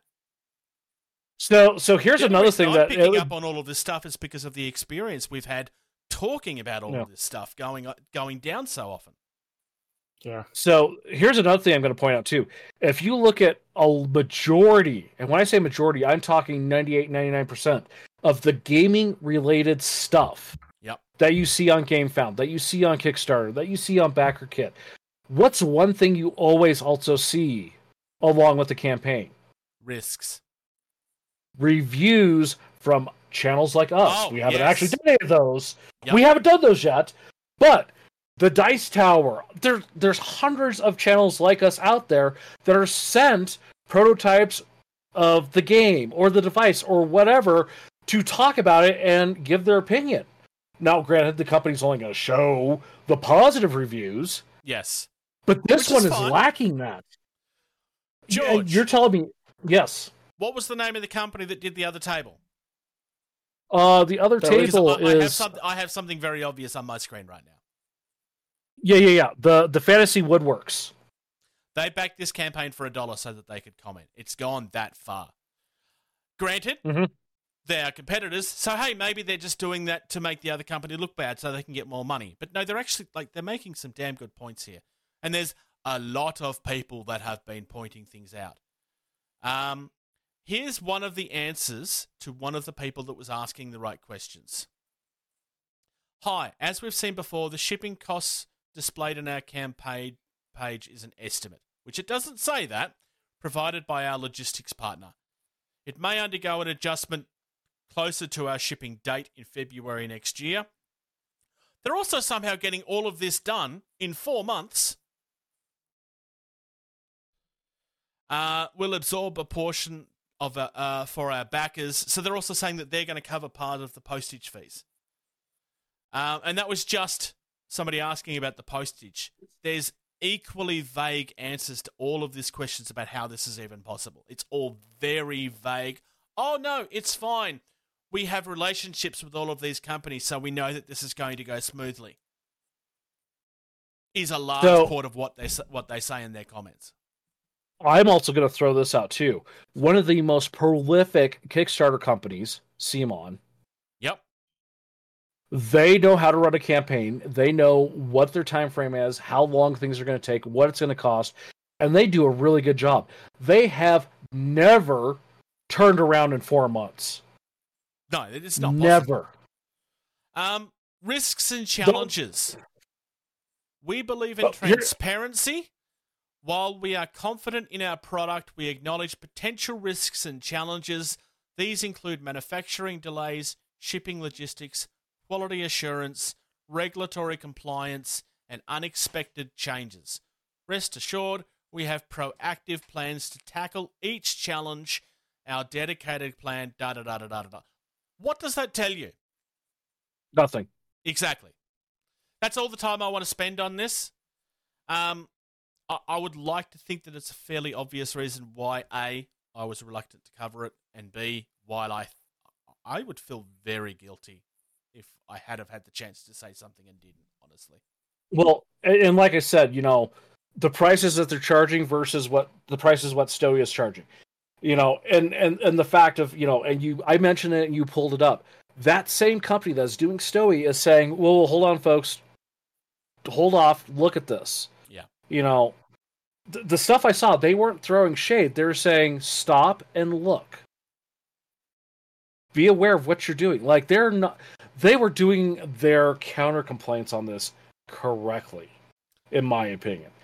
And Also- and I and I also, click on the Toyozo profile. Something else I just noted. Collaborators on this project. Look at how many companies they have paid to advertise them. Gelot being the one down the bottom, it is one of the most notorious spamming companies on Facebook. To the point where I think Oh, wow. blocked eight of their pages at this point. Uh, Wow. Seriously, there is a lot of them. Also, no website. They're not connected to Facebook. They've never backed a project, which is fine. Some people haven't. It's the first thing they've ever done. But apparently, they have all of this successful warehousing everywhere. If you have money on this campaign, please take it back. You are not going to get your table. I'm not saying you have to give it to Stowy. I'm To just Bruce, saying, don't give. pull out. I just saying, don't give these people your money. They are lying to you. This product is never going to exist. Please. Let's continue on our negative and let's return to a subject that we have avoided for six months. Because, oh my goodness, there's actually news. Not just more talk, No, there's actually news on Mythic Games. Yes, um, and holy, it's a it's a turd burger. So we're gonna start with a little audio clip. Yep. I am Leo. Just, just, just one second, Kitty. Can you please just give me reassurance that there will be no more additional costs after this one, please? There will be no more uh, additional costs after this one.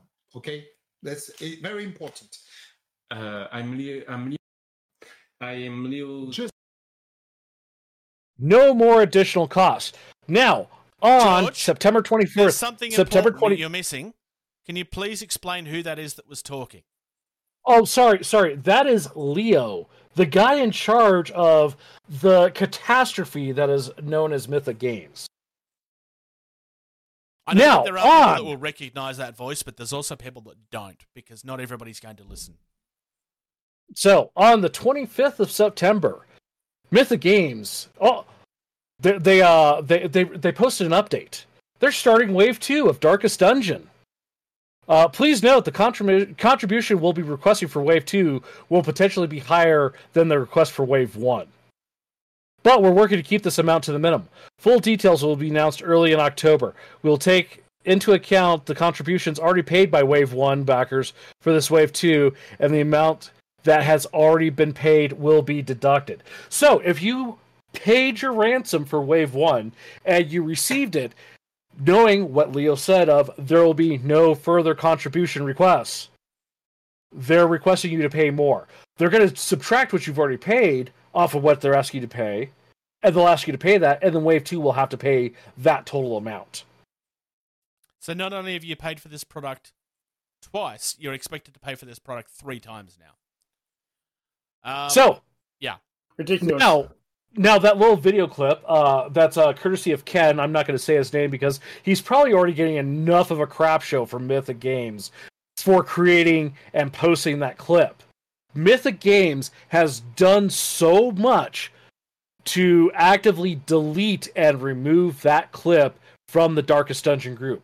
Mythic Games does not want that clip being paid, played, because where, where was that clip?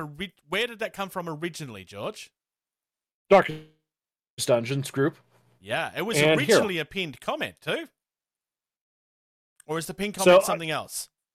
So I'm I'm showing you this right here. You guys see this on the video? You have to watch the video edition for this. Here's a link to that clip. Ready? I'm going to tap it. Oh, look, it doesn't take you to that because Mythic deleted that post. So, that is proof that Mythic is actively deleting posts that they are not agreeing with.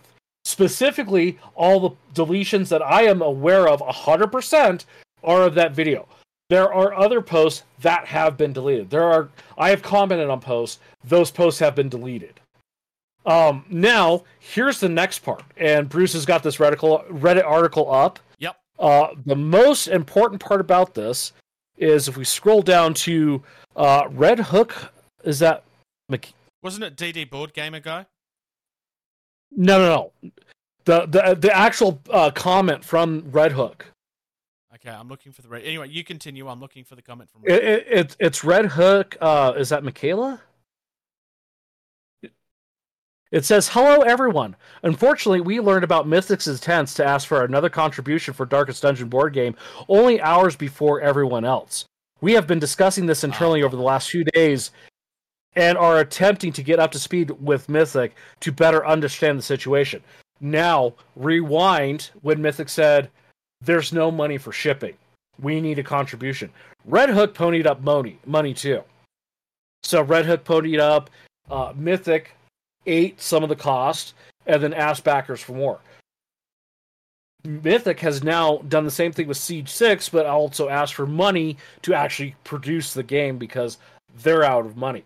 So, Wave 1 backers that paid their ransom, this additional contribution for their Wave 2 that they would not be asked for is 100% has to be for actual production costs to get the Wave 2 stuff made.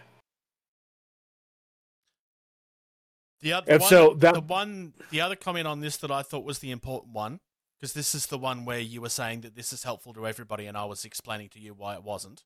I still think we should talk about this because it's Oh, yeah, absolutely. Absolutely, yes. Which is the yeah, if- board if- game guy one. hmm yeah. So if you want to, and- collectively, there's a lot of at least U.S. backers, and I I do think it could help out uh, other other international, um, just because it is a legal precedence regardless of the country you're in. Uh, You some guy actually, scare them, but we'll come Yeah. back to that in a sec. Like that, there is problems with that argument, but I want to talk about that later because it's not the important part. yeah, someone spent thirty five dollars of their money to file and serve the the U.S. representative for Mythic Games, and took him to small claims court. Yep. And and the option was like so many days before the hearing was he reached back out to Mythic of, hey, this is the court date, settle with me now, or you're going to court for this. And do you know what Mythic did? They settled out of court. Oh, okay. That that, that presents issues too. I think. Mm-hmm. Yeah. They settled out of court. It's proof. And he got it's proof that they will back down. Mm-hmm. And they he got ninety percent of his uh Kickstarter back. Yep. Not the eighty-five percent that he's guaranteed that Mythic guarantees because of EU laws. He got ninety percent guaranteed, and that makes me wonder if this additional contribution stuff that they're doing is not, you know, actually a legal thing they can do, and Now, if you go on and read the actual uh, uh, post on uh, Reddit about this, uh, Marco goes and says that, oh, we didn't contest this because we didn't have time to prepare. There is no way that someone gets served papers for a court date six months down the road and doesn't prepare. Um, I also think it's probably worth noting that somebody called George from WY, uh, we don't know who that is. I mean, it, it might be somebody related, uh, asked if there was a case number for Oh, at least for oh, US yes. at least for US residents. There's a very good reason why he's asked this, and So- on so screen yes. now he has provided that. It's J for Jason, P for Peter, one three two three double zero three zero nine three. So the important thing So- here is in the US, precedence matters. You can use this to either A, scare them into giving you most of your money back too, or more importantly, using it as um, a leverage to get your own case done. The thing- Thirdly, this, this is the most important part. Thirdly, if that is an actual legitimate case number, which means this is not some crap story that exists Oh, on the internet point. and was put on Reddit. This actually has happened. With that case number, you can go because all court cases, unless it involves a minor, are public record. You can go to the Delaware court system and look up that case number and get all the information about it period. And it will say, if you look that up, that this was outs settled outside of court. Um, by chance, if um, this guy actually does come across this, I just want to publicly say thank you. I am not involved in this campaign at all. Neither is George, for that matter. He is involved in a couple of their, other ones. We've been following right this now. for for other one for for other reasons. Yeah. because it's really important. Um, the thing I wanted, to, the thing I raised with George, um, is that U.S. law works very differently from a lot of the rest of the world, and Sure. sure. whilst le- from a legal standpoint, a lot of countries may agree with how things going. Just because something happens in the US doesn't necessarily mean that it will be approved elsewhere. Uh, I would argue Right. that now that they've seen this, Mythic are probably going to be reluctant to take the risk. Because in some Oh. countries, some things will happen that don't happen in the US. For example, in Australia, if you lose a court case, sometimes you can be forced to pay the legal costs of the other party. And I, I would argue that most other countries getting away with a $35 small claims fee is not going to happen. It would be a lot more than that in Australia. So, so that thirty-five dollar fee that was the process server to serve the agent. Oh, okay. Yep. So, um, the the reason why I'm saying it sets a, an important precedence for the world, if this contribution of you know is not above board, and the reason why of they've squandered this money and are asking for money, more money because they have not properly spent that money. That's what I'm talking about. The whole they got five million. Why are they asking for more money? Yes. Big time. So, so that's what I'm saying. Of you know, there's a reason why Mythic has the no questions asked refund policy. EU law. As, as far as protection goes for Kickstarter, US has nothing. And the fact that this guy won because, of, and I'm almost betting it's because of that, sets a huge precedence. So, um, was there something else? I, I think that's the important notes. Like, as much as I'm sitting here saying that, like, this doesn't necessarily help people in other countries, there are exceptions. In France, there's some pretty strict laws um, that force companies to do certain things. Uh, and George and I have spoken off camera about that a few times. Like, legally in France, they will have to give refunds if people ask. They have no choice in the matter. Mhm. That's not necessarily true in Australia. Like the customers do get like in Australia, we have arguably some of the most customer friendly laws in the world. Some of our laws put Americans to shame. Mhm. George George already knows this. Like we have a very good deal in Australia. Those laws do not cover Kickstarter. It is, however, something that they have been looking at for a little while now. Whether it will change is still unknown. But the ACCC at this particular point in time do not cover Kickstarter. Um, but this is really important because at the at minimum, if you, like a lot of people, don't think you're ever going to receive your stuff, or at this point maybe it's been that much drama that you don't want it anymore. I do know people that have gotten Wave One. Um, but if you don't trust it or you don't want it anymore, you should be using all of this to get as much of your money back as you possibly can. Now, now here's the downside though. The chances of you getting a refund are still very slim. Do you know why? Because most of it's been spent. No, because they're still processing refund requests from the initial contribution request. They're on day two of the refund request from that initial contribution request. They And then have on top said- of that, no. they have said at, at one point that they may have to stop offering them. They legally that, that they are not going to get away with that, and I can tell you that outright. Yeah. At very minimum, if they ever put that down, customers in the US will file suit. Um, No, no, in, in Europe, the, the, the law that, forces them to offer the refunds is is a EU law. yeah. Uh, So if they do, they're breaking EU law, and then they're just they're done. Um, It wouldn't be the first time so- a company has said, "Oh, no, we can't offer refunds," hoping that people don't know. Because that's the thing. If Yeah. people don't if people don't know that they don't have the right to do that, then they can't Yeah. get in trouble for it. Because you can't get in trouble if you don't get caught. But this is Mhm. such a hot topic that there's no way they're going to get away with it. Um, Oh, so here's the other interesting thing about this too. Uh, the contribution period is going to open the second of October and close the thirty first of October. interesting. I wonder why it's so small Mhm. window. Maybe Right? they're trying to create that's- FOMO.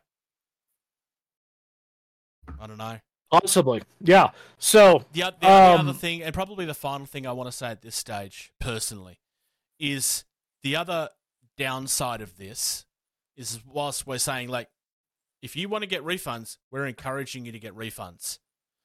But the other side of this, and I don't remember if I said this live or if I said this off camera, but I have predicted that this company will go to be out of business before the end of the year. The more people that request refunds, the less likely that everybody else will get their stuff.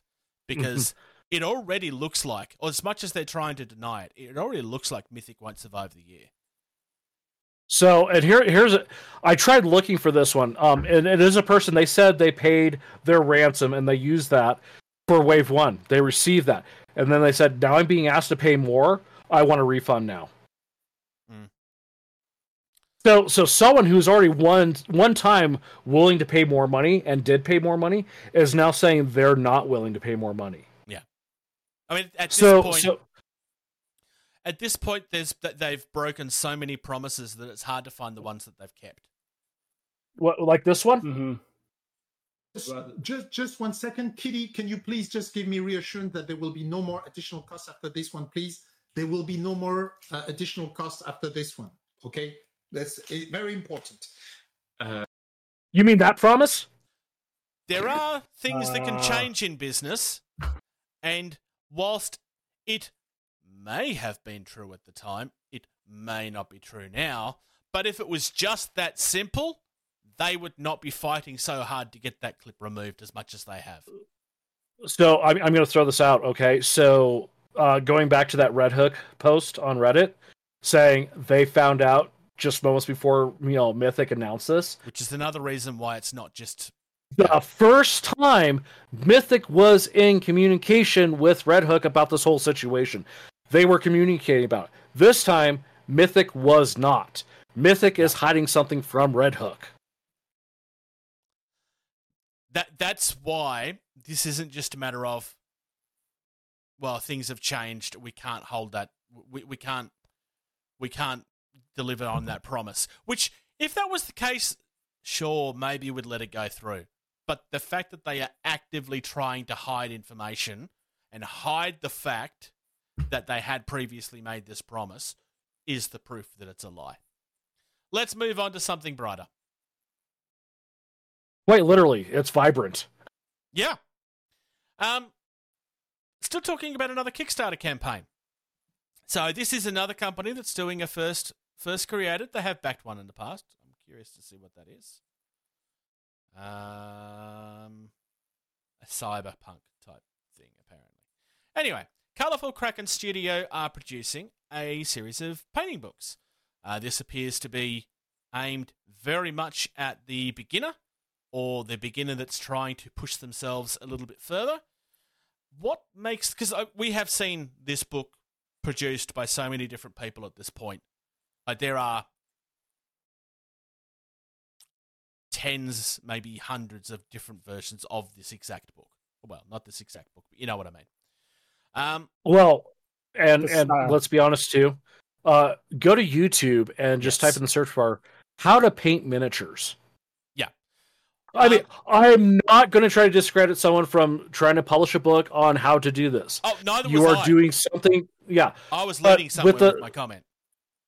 But but for for as cool as books are, and I'm just going to say this, as cool as books are, we as a society, and when I say society, I'm talking you know mainly first world. We're really moving away from the whole concept of a book, and when you can just go onto the internet, type in how to paint a miniature, and literally have hundreds of tutorial videos where you watch the video process of how this Instead is of done. how to do it. Yeah, like But books are great. Books are awesome, but they can only do so much where a video can do so much more. Bruce, go ahead. they are not trying to sell a book to those people. Like nobody is trying to sell a book to those people. Also, by like there, there's PDF versions anyway. Um, what I was going to say is because the other side of that is that like there are like there is a non insignificant amount of people that still prefer physical media. Um, like I'm not going to the- disagree with that. the book industry was supposed to have been dead 20 years ago, and it's not. I mean, it's certainly more expensive now. the Um, book industry will never die as we know it, but it will decline and decrease to the niche market. The thing I always got, like, the, the thing that's different about this one, at least for me, is when you start looking at the table of contents and the number of people that are involved in this. Uh, I'm just going to start throwing a few names out there. Travarian. Uh, Sergey Pofilench. Oh, I'm going to say that name wrong. Um, we've got Dave Taylor, as in Dave Taylor's Miniatures.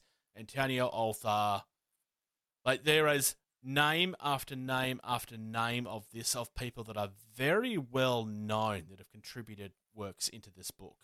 Uh, Don Serratos, arguably one of my favorites out there right now. Um, maybe the only name that's not involved in this is Angel Giraldez because he has his own books. Why would he give contents to somebody else's? I guess. Mm-hmm. Like there is a lot of people that are not just randoms that have actually contributed to us to this. Um, Sure. and everybody's kind of like they're painting a certain miniature. It actually tells you what they're actually painting as well, which I kind of like. Um, I, the first volume is four difficulty levels of painting. So they're talking about preparation, paints and tools, brush and airbrush techniques, basing contrast, definition, and practical theory. Uh, and then the second one goes into, hang on, where is it? Uh, speed painting with acrylics. So not the contrast type paint, actual real paints. Um, yes, I made that sound silly because it's a silly comment to make, but um, like trying to remind Well, people I'll- that you can speed paint without the compromise. Uh, I- I, will argue slash agree that contrast paints are not an actual paint the way an acrylic paint is. So well, it's it's an that- ink. Yeah, yeah, exactly. Well, yeah, it's it's not a paint. Yeah. It's an ink. It's it's a heavily pigmented ink. Um, The, the third And- and one is speed painting beyond acrylics. So that I assume is going to be going into things like your oil paints and mhm. alcohol based paints, flocks, so on and so forth. So that's like taking your things to the next level. So there most of this appears to be written from what I've seen as well. Uh, delivery is still going to be halfway through next year. Yeah, June next year. So there's a fairly decent amount of time that's been added onto this. I mean, there is additions that you can add for like ex- like exclusive miniatures and stuff. Uh, there's a version of this that comes with a really pretty looking slip case. Um, And like I said, I you know, d- you know, for something like this, I don't want a physical book. I'll go Google it. I'll watch yeah, a video. You know, it, it, don't don't get me wrong. Um, at, at some point, I still want to have a full hardback collection of the Dresden Files because that is a book series I greatly love and want to have a physical copy of it. The same reason why people bought copies of The Hobbit and The Lord of the Rings when the movies were out. It, there's sometimes certain things a book it's it's something you want to have and own say I have this physical The thing. And, and for some people who want to do this for the by all means go for it do it you know it's this these books have uh, knowledge and resources in them and that's great Well, that's why we. Ba- I- that's why I think it was just me and George backed uh, Mel's book, hmm despite the fact that all of his stuff is available as a as a video, and it was all based on stuff that he's done as as free videos. But we wanted Yeah. the book. Mm-hmm. Well, be, uh, and that was different because, like, I know how to build a miniature. I know how to paint it. Terrain. That's what Mel was doing was terrain. Okay, Yeah. I'll get the physical book for that. You know, and and, and for, like I said, if you want to back this, if you want to get this, go for it. Do it. Get the book. But I, I think this is such a saturated market with the books and guides that are already out Yes. there and available. No, I mean it, this this has been funded, so I mean great job on them. But it's just you know at, at some point you're going to hit this bubble of people aren't going to want this anymore, or enough people. I think is the better way to put it. Enough people aren't going to want this anymore. From So- a personal perspective, um, I like to take things from multiple different angles. Sometimes I find things easier to read in a book. In saying that, I have a whole ton of books out there that I've glanced through and never actually read. Um, like I already own both of the Angel Giraldez' books. I have the Dave Taylor version of this, which is like an army building one. Um, Mel's is a different book, but like I have uh, several different versions of this book. Uh, I can still see value in this. I'm not backing it, uh, but but for different reasons. Because in this, you're getting angles from multiple different people. Also, I just want to point out in the about section, talking about all three founders of the company, because this is a collaboration between a company and actual known personalities. Um, Mhm. First one talks about the fact that they've worked on Cyberpunk 77, uh, 2077, Gangs of Night City, uh, da da da da da da da da da. Uh, the second guy has worked on Goblin Trader, Angel Giraldez, Harder and Standback, da da da da da da da da. The third one, uh, Beyond Miniatures, um, something I can't pronounce. He's also a voice actor. All of that is detail that is not vague and very specific about, hey, why can we be trusted? Um, also, Oh, they don't look like oh, in reference to the images. table, gotcha, gotcha. Okay, I was.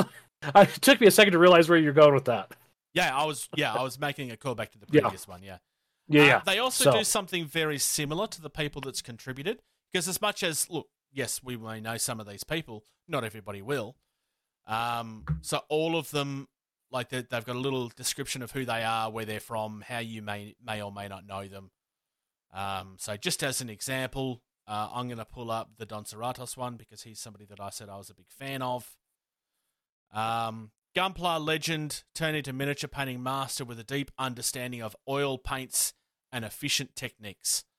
Uh, like it just like it's a very brief description of who he is and what he specializes in. I, I, I like that. Um, it's not a cheap book.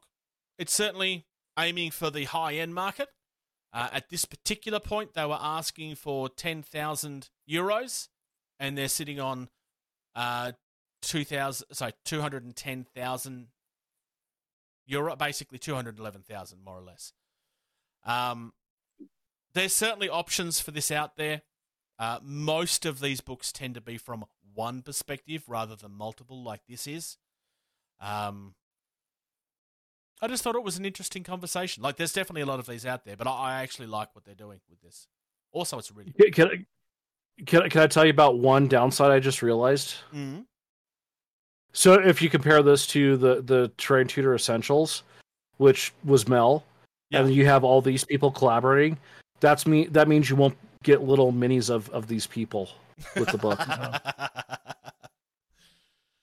Oh, Because yeah, it- that, 'cause that's it- the point. 'cause we we know how much Mel loved the fact that there's how many tens of thousands of miniatures of him floating around the world. One of which was painted up to be a killer. Have you actually finished doing that? No, no, I put it together. I, I, I've, I've, I've had such a, as Socks put it, which is why we put put aside the uh the skink. Um, I've had such a uh, Burnout. uh a burnout on painting, which you know, and, and this is nothing against you, Socks.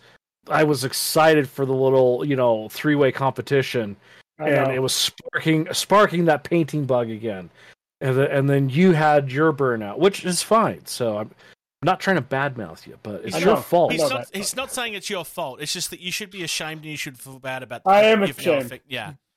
Like, Speaking 'cause- of, I actually, I actually, where is he? I found him today. There he is. See, he's right You there. lost it? No, he just I didn't didn't remember him. where it was. He didn't lose it. He just Exactly. didn't know where it was. No, I, I really, I really like what they're doing with this. Um, I also Hey, like Bruce, the you- fact that they have learned, because I'm looking at the risks and challenges. They have learned from previous people's mistakes. Because the mistake that Dave Taylor and Mel did is that the book wasn't written before they did the campaign, and it took And- and- longer than and- they expected. These guys have already actually completed like ninety percent of it.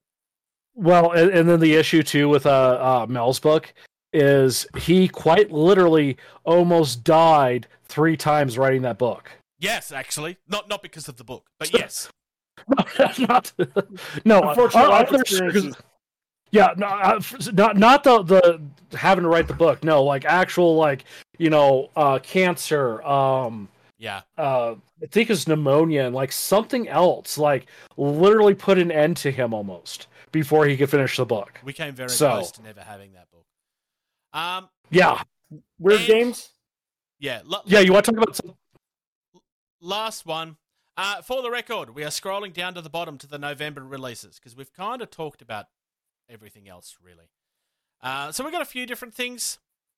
Uh, the Kimon Allegiant box is a new box that's coming out for the other side, which is the larger game as opposed to the skirmish game that is um, that is Malifaux. Uh, we also have a Titan box for that as well, and I love the look of the Titan. Uh, that is really cool. You can actually get a bigger image if you click on it, just for the record. Uh, we also have a couple of iconics. So these are ones where they do like a big one and a small one of each one. So we have Trouble Ahead Marco Joe and Ice Cream You Scream. Uh, so they're both kind of silly ones. I, I like the I, I like them both actually, but I think the Ice Cream You Scream is the better of them, personally. Um, Oh, is it because the big version he's literally torn someone in half? well, they're both tearing somebody in half. It's just that one of them's bigger than the other. No, the, the smaller the one other is one not. is- Oh no, you're right. Oh wow, I know I'm right. that's a first. Normally they're literally the same thing. Oh wow. Well Yeah, the little one does not have body parts hanging from his arms or Hmm. hands. Um, the iconic Trouble Ahead. Hey. This is a character from Vagrantsong, apparently. Uh, that also apparently only has the one, so that one's not compatible with. It's just for Vagrantsong, by the look of it. Real, real quick, this just proves to you that you know humans are nothing more than just really complicated wishbones. If you split in half, the head's going to be on one side or the other. It's not going to. Yep. No, I like that. That's well spotted. Uh, I, I like this stuff. I just kind of thought it was nice to touch on. It would be nice and quick. Uh, let's discuss some hobby. Cream, glue, prime, paint.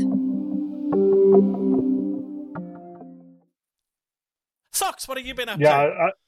because of my new role at work has been uh, keeping me at work a little bit later than I want to, and by the time I get home, I'm exhausted and then I got family stuff, and I'm working on my on my second online master's degree program. So it's uh hasn't been fun. No, fair enough. Also, I should do that. But I'm trying to get some stuff done uh, on the weekends when I've got a little bit more time. So, uh, just with family in town too, uh, didn't have much time to do much. No, that's fair enough. Uh, how's the um, escalation league been going? How many Good. We're do you up have? to. Uh, we've gotten one or two more added, so we're up to about twelve or so. That's and, pretty uh, good. We're up to yeah, we're up to fifteen hundred points right now for this upcoming week. So Have you had any dropouts? Because there usually is with an escalation league. Uh, we've had one guy, but he's had some financial issues. Um, but Yep. the cool thing is, is a bunch of us chipped in and bought him a starter set, so that Ah, in his nice. sleeve. So No, He that's, doesn't know that's that. nice. Will he receive it before this goes live? Maybe he'll find out before he gets it. uh, I don't know if he listens. So I guess we'll find out. Well, that needs to be a condition of him getting it now. uh, George, what about you? Um, well, I just finished doing all the flooring in my house. yeah, you've been busy too, doing. Uh, so, So you're going to have a full Custodes army painted by the end of the week now that you have no excuse, right? So I I've been working on these. Um. I uh, they're uh, token trays. I have, I have more printing. the first one I right next saw, it, is- it looked more like a coaster, but then once I saw the one split in half, I was like, oh, remember never mind. Kickstarter that's from.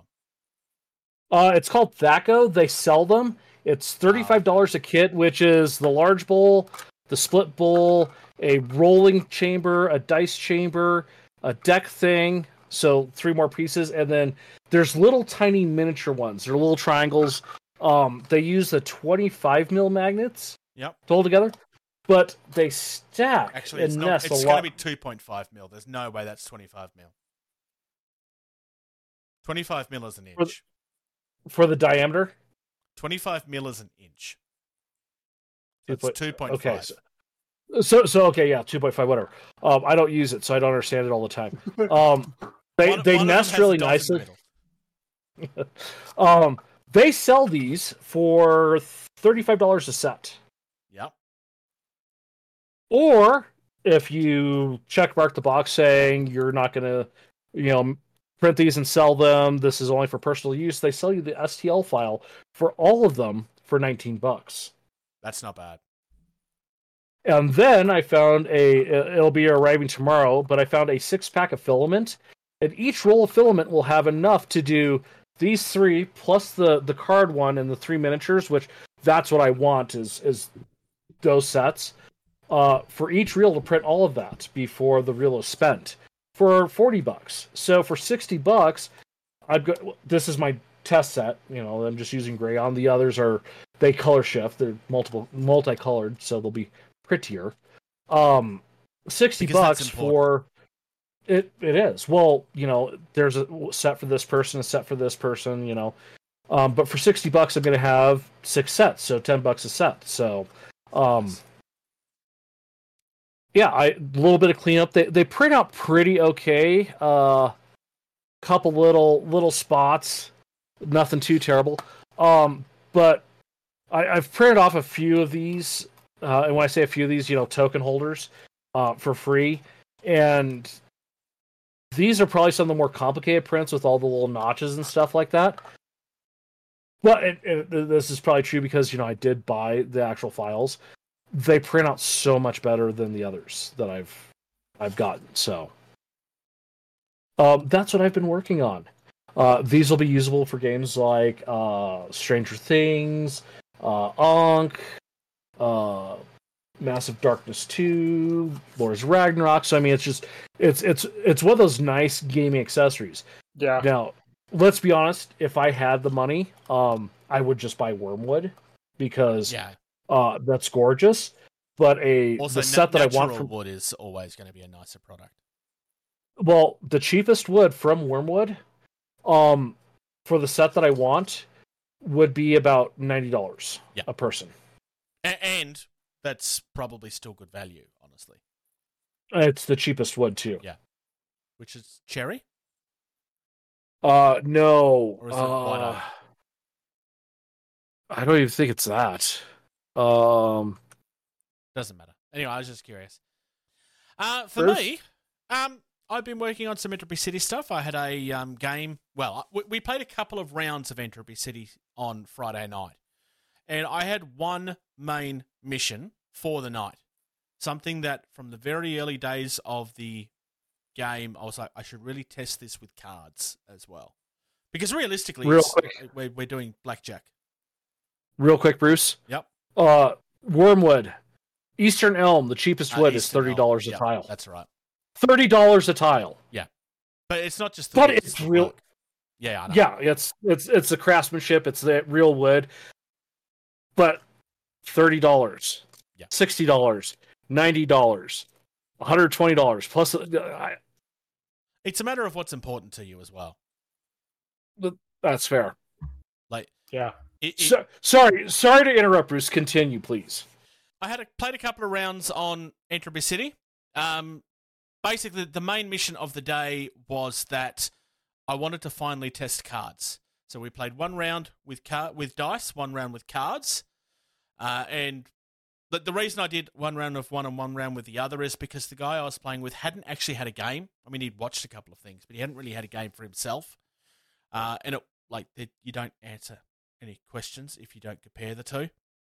Um, the main takeaway, as far as that argument is concerned, was that dice is definitely the way forward, and that is the way I was leaning anyway.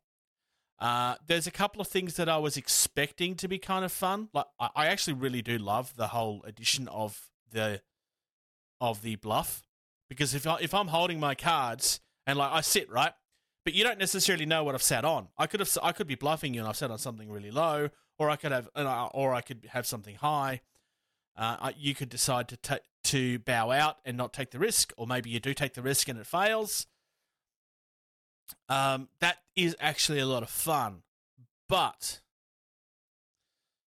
odds on cards is significantly lower. It's like twenty six to one instead of hundred to one, which means that the game moves a lot faster and not necess- uh, It's for a game.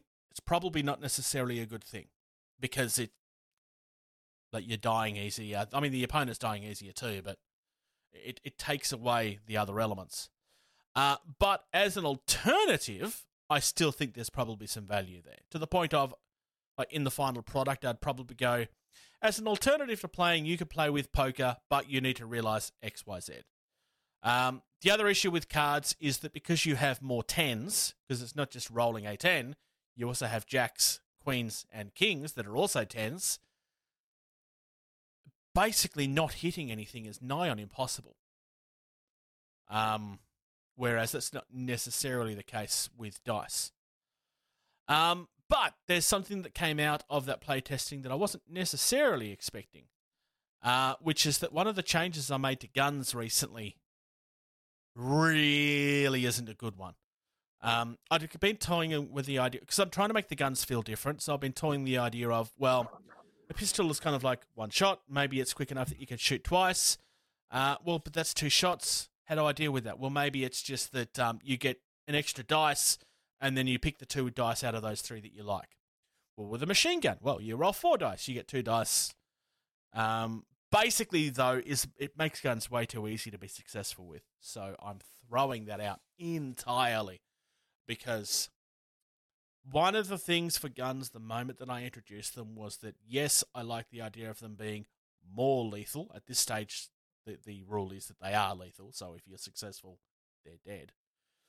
Um, but it's hard to pull off, and like it almost made them easier than melee. It was quite like you couldn't miss with them pretty much. Can, can I throw something out there that Sure. everyone overlooks and misses? Remove the Hollywood effect. If they have a revolver, they can use that revolver six times and it's done. Yes. Yeah. Yeah. Yeah. Yeah. Okay. Yeah. Okay. Um, I don't have a problem with ammo and keeping track of ammo. I am very temp- like I reintroduced the ability to reload a gun. I'm still very tempted to take that away. Ultimately, it's gonna feel it's gonna depend on how they feel. I'm deliberately. I would take it away. open. I would take it away. One of, because of the way that guns were weighted in that particular game, he was as bold as to say, "I'd, I'd almost take the guns out entirely," which is certainly So- an option. Here, here's my thought, Bruce, and mm-hmm. and this is just me trying to be supportive and generate ideas for you. D and D, right? You have a combat. Lots of things happen in the combat. You spend five to ten minutes per person, right, on mm-hmm. on a D and D combat. That combat, that five to ten minutes, is like three seconds of your time. Yeah. And so, and so if you look at it and think of it this way, you know, knowing what I know about Entropy City, what you're doing is a very ex- time Yeah, expanded. yeah, yeah. So the concept of here's your pistol, you have six shots with it. That could be as simple as that's two turns, bam, bam, bam. Yeah. You know, and then that weapon is spent for the game. And it means that That's- you have to be selective with when you use it. Exactly. Um, I, I think the other thing too, and th- this is you know coming from you know doing the I'm up, he sees me, I'm down socks. You know what I'm talking about? Mm-hmm. Okay, that you. Th- this is during live fire exercises. I'm up, he sees me, I'm down. You stand up, you run, then you get down, and while saying that in your head, that's how fast you move. And then when you're down, you fire off three shots, and the I fire three shots. That's how fast you say it. Then I'm up, he sees me, I'm down. That's the training of how it works. So, and you're moving this entire time. Firing and moving, you don't do it. You can't aim that. Mm. So, for Entropy City, if they want to fire and have an accurate shot, they have to come to a complete stop. If they are moving, yes, it's fatal. It is lethal damage. But it's a negative of- Yeah, I because you're see. moving around, your arms going like this. And Yeah. There's a reason if you watch battle tanks, they're gyro stabilized, so they stay on target. Your arm is not gyro stabilized. Um, I, at least in theory, um, it's obviously still being tested and in the works, but I, I've already taken that into account with how I've written it. Yeah. The, the way that the rule works at this stage with guns is that your base target number is 16 plus your speed. So if you're moving, it's harder, and if you're moving faster, it's even harder again. So if you're going at full bore, you have to roll on 18. So that's like you're you're safe Perfect. between 18 and 21. Um, that may still need to be adjusted. My my next version that I'm going to be testing is introducing firing arcs, um, because maybe not necessarily revolvers. Revolvers definitely are very much hard and unwieldy. I mean, most handguns are more unwieldy than people think they are. You can't just do like like there's a lot of kickback in them. But so here's another thought I just had. Mm. So what, what what's the most common dice in the game? D10. everything's D10. Yep. Every, everything's D10. Okay, so you've successfully fired a shot and have hit a target. Mhm. Okay, you have to have a five or a six to have hit someone lethally. That there is a po- there yeah there is a possibility. of- okay, That that's how it was originally, and I kind of took it away, but I may have to go back to that. If I have to change how they wound, it probably would be that it goes to something like it's three wounds instead of just being lethal. Um, Okay. because if it's too effective, then I will have to pull that back. But I need more play testing before. I don't want to. I don't want to make these changes willy nilly without testing Yeah. the angles first. what, what what I'm thinking is like you know, a headshot's lethal, torso shot's not lethal, arms and legs nothing, and then there's something else that they could hit too. They could just hit the damn bike. That is true. That that is a point. Bec- At, at this stage, the, the rules don't allow for where you're hitting because you're getting convoluted at that point. Um, well, potentially. Um, I I I, I, th- I think if you keep it simple, if like you have like a nine sided dice or something like that, or or or even if you just use a D10, like five is head, six is torso, and then you just you know spread up and down. Branch off from there. Uh, if so it's you know introducing the four- I, four- not only have I hit, but Where you have to roll a, a- again to see how successfully you've hit them. yeah four and lower you hit limbs, seven and higher you hit the bike. That that's that's Just a, yeah, just a and thought. it doesn't add too Well, and you could do complication. you could do two different colored dice. That way, you could do an, your accuracy is one color, and then if you hit, you're rolling the same thing where you've hit at the same time. Hmm. The only thing I will hmm. say that's not being taken into account with the conversation at the moment is that the opponent does have the opportunity to dodge at this at this as well. So there is a defensive role in there as part of this. Yeah, but But they have to roll higher than you to dodge it. Assuming that you hit it all. You may not even hit them. Yeah.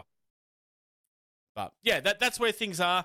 Um, the other thing, and th- this has happened while we were talking, I, I had a package arrive, and, and apparently, this is from Army Painter.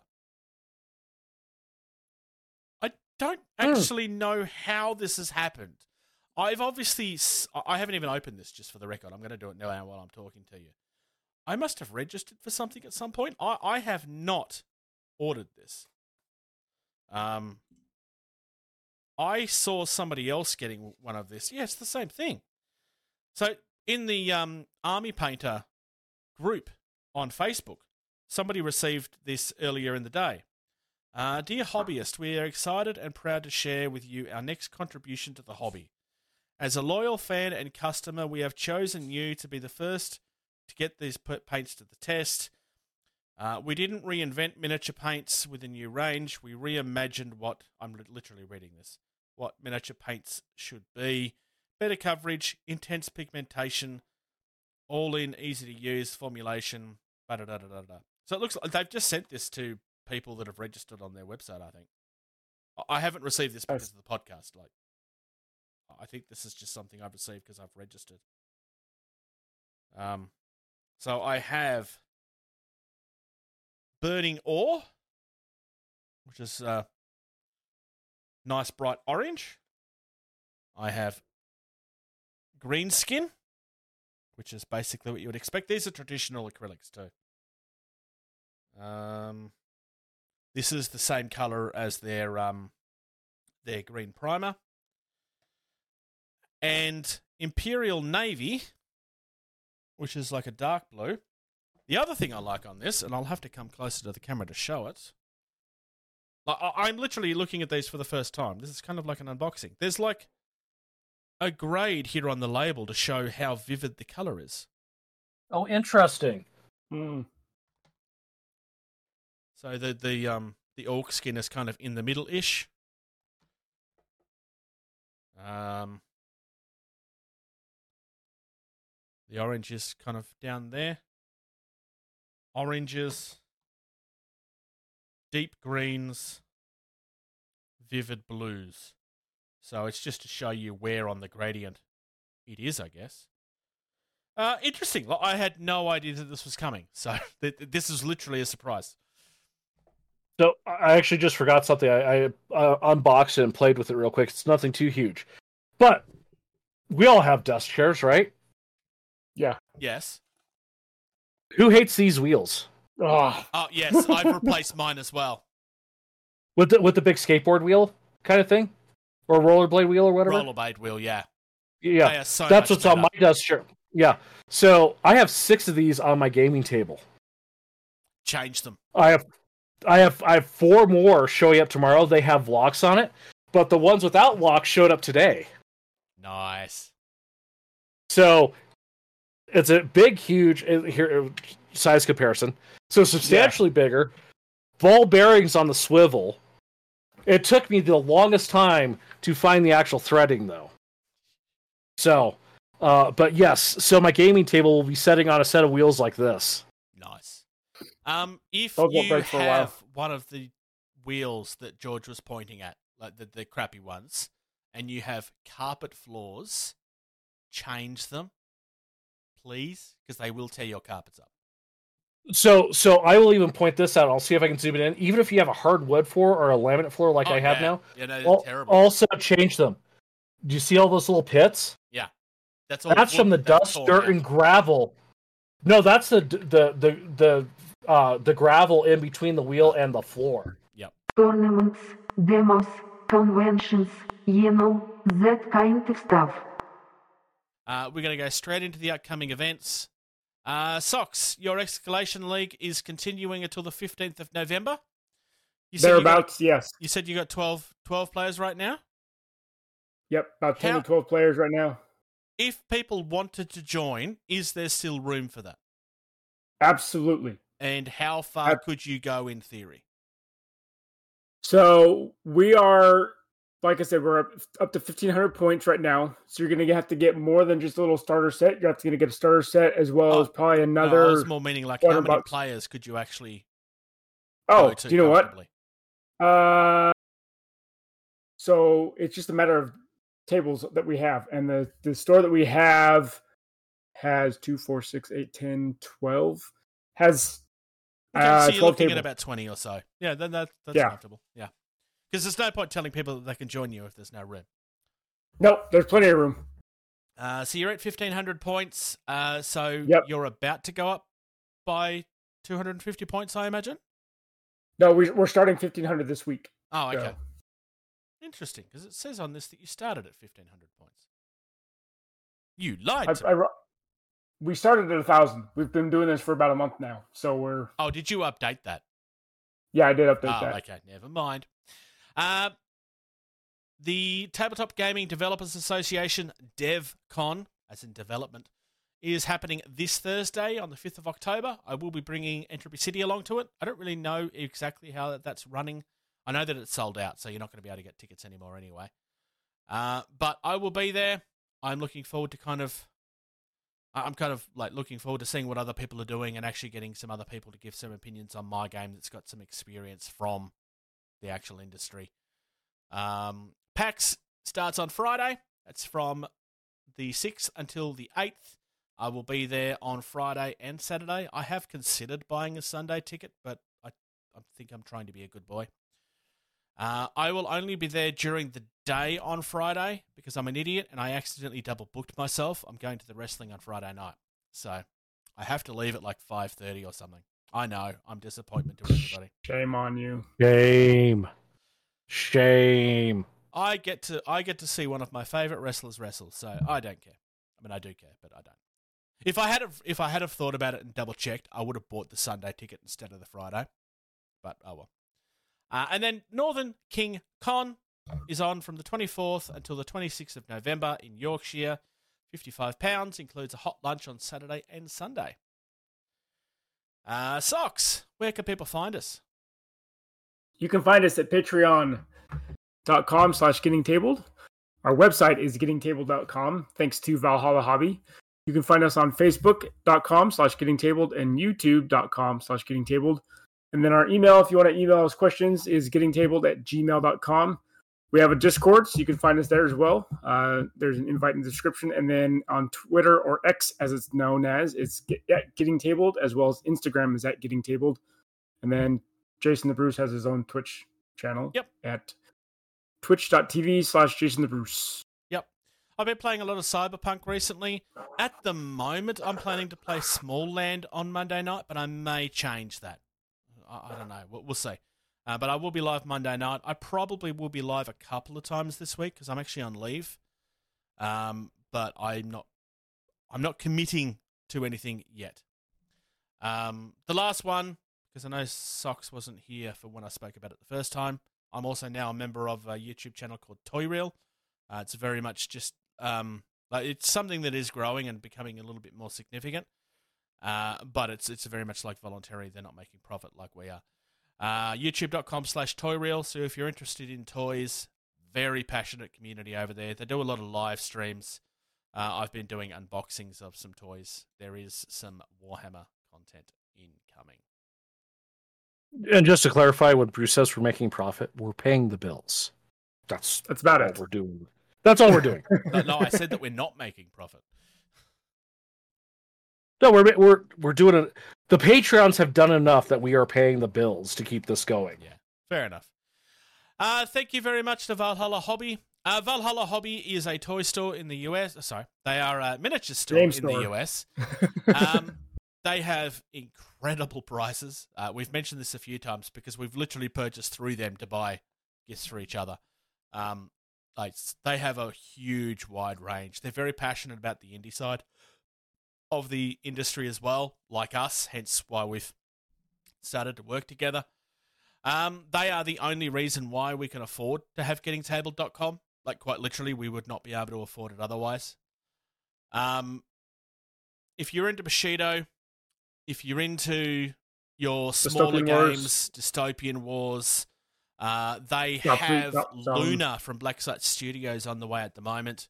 Uh, that got delayed, uh, as they were discussing on the Patreon channel this week.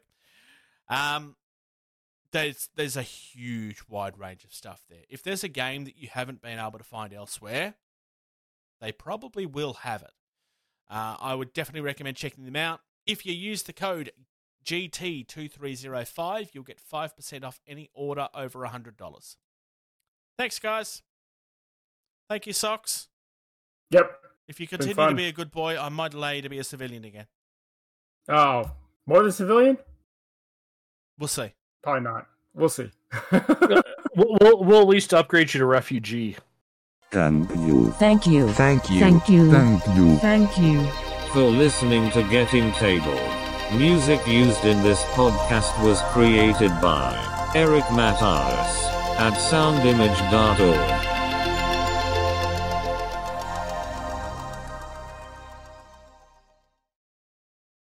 I have to get like an hour and a half of editing done in 30 minutes.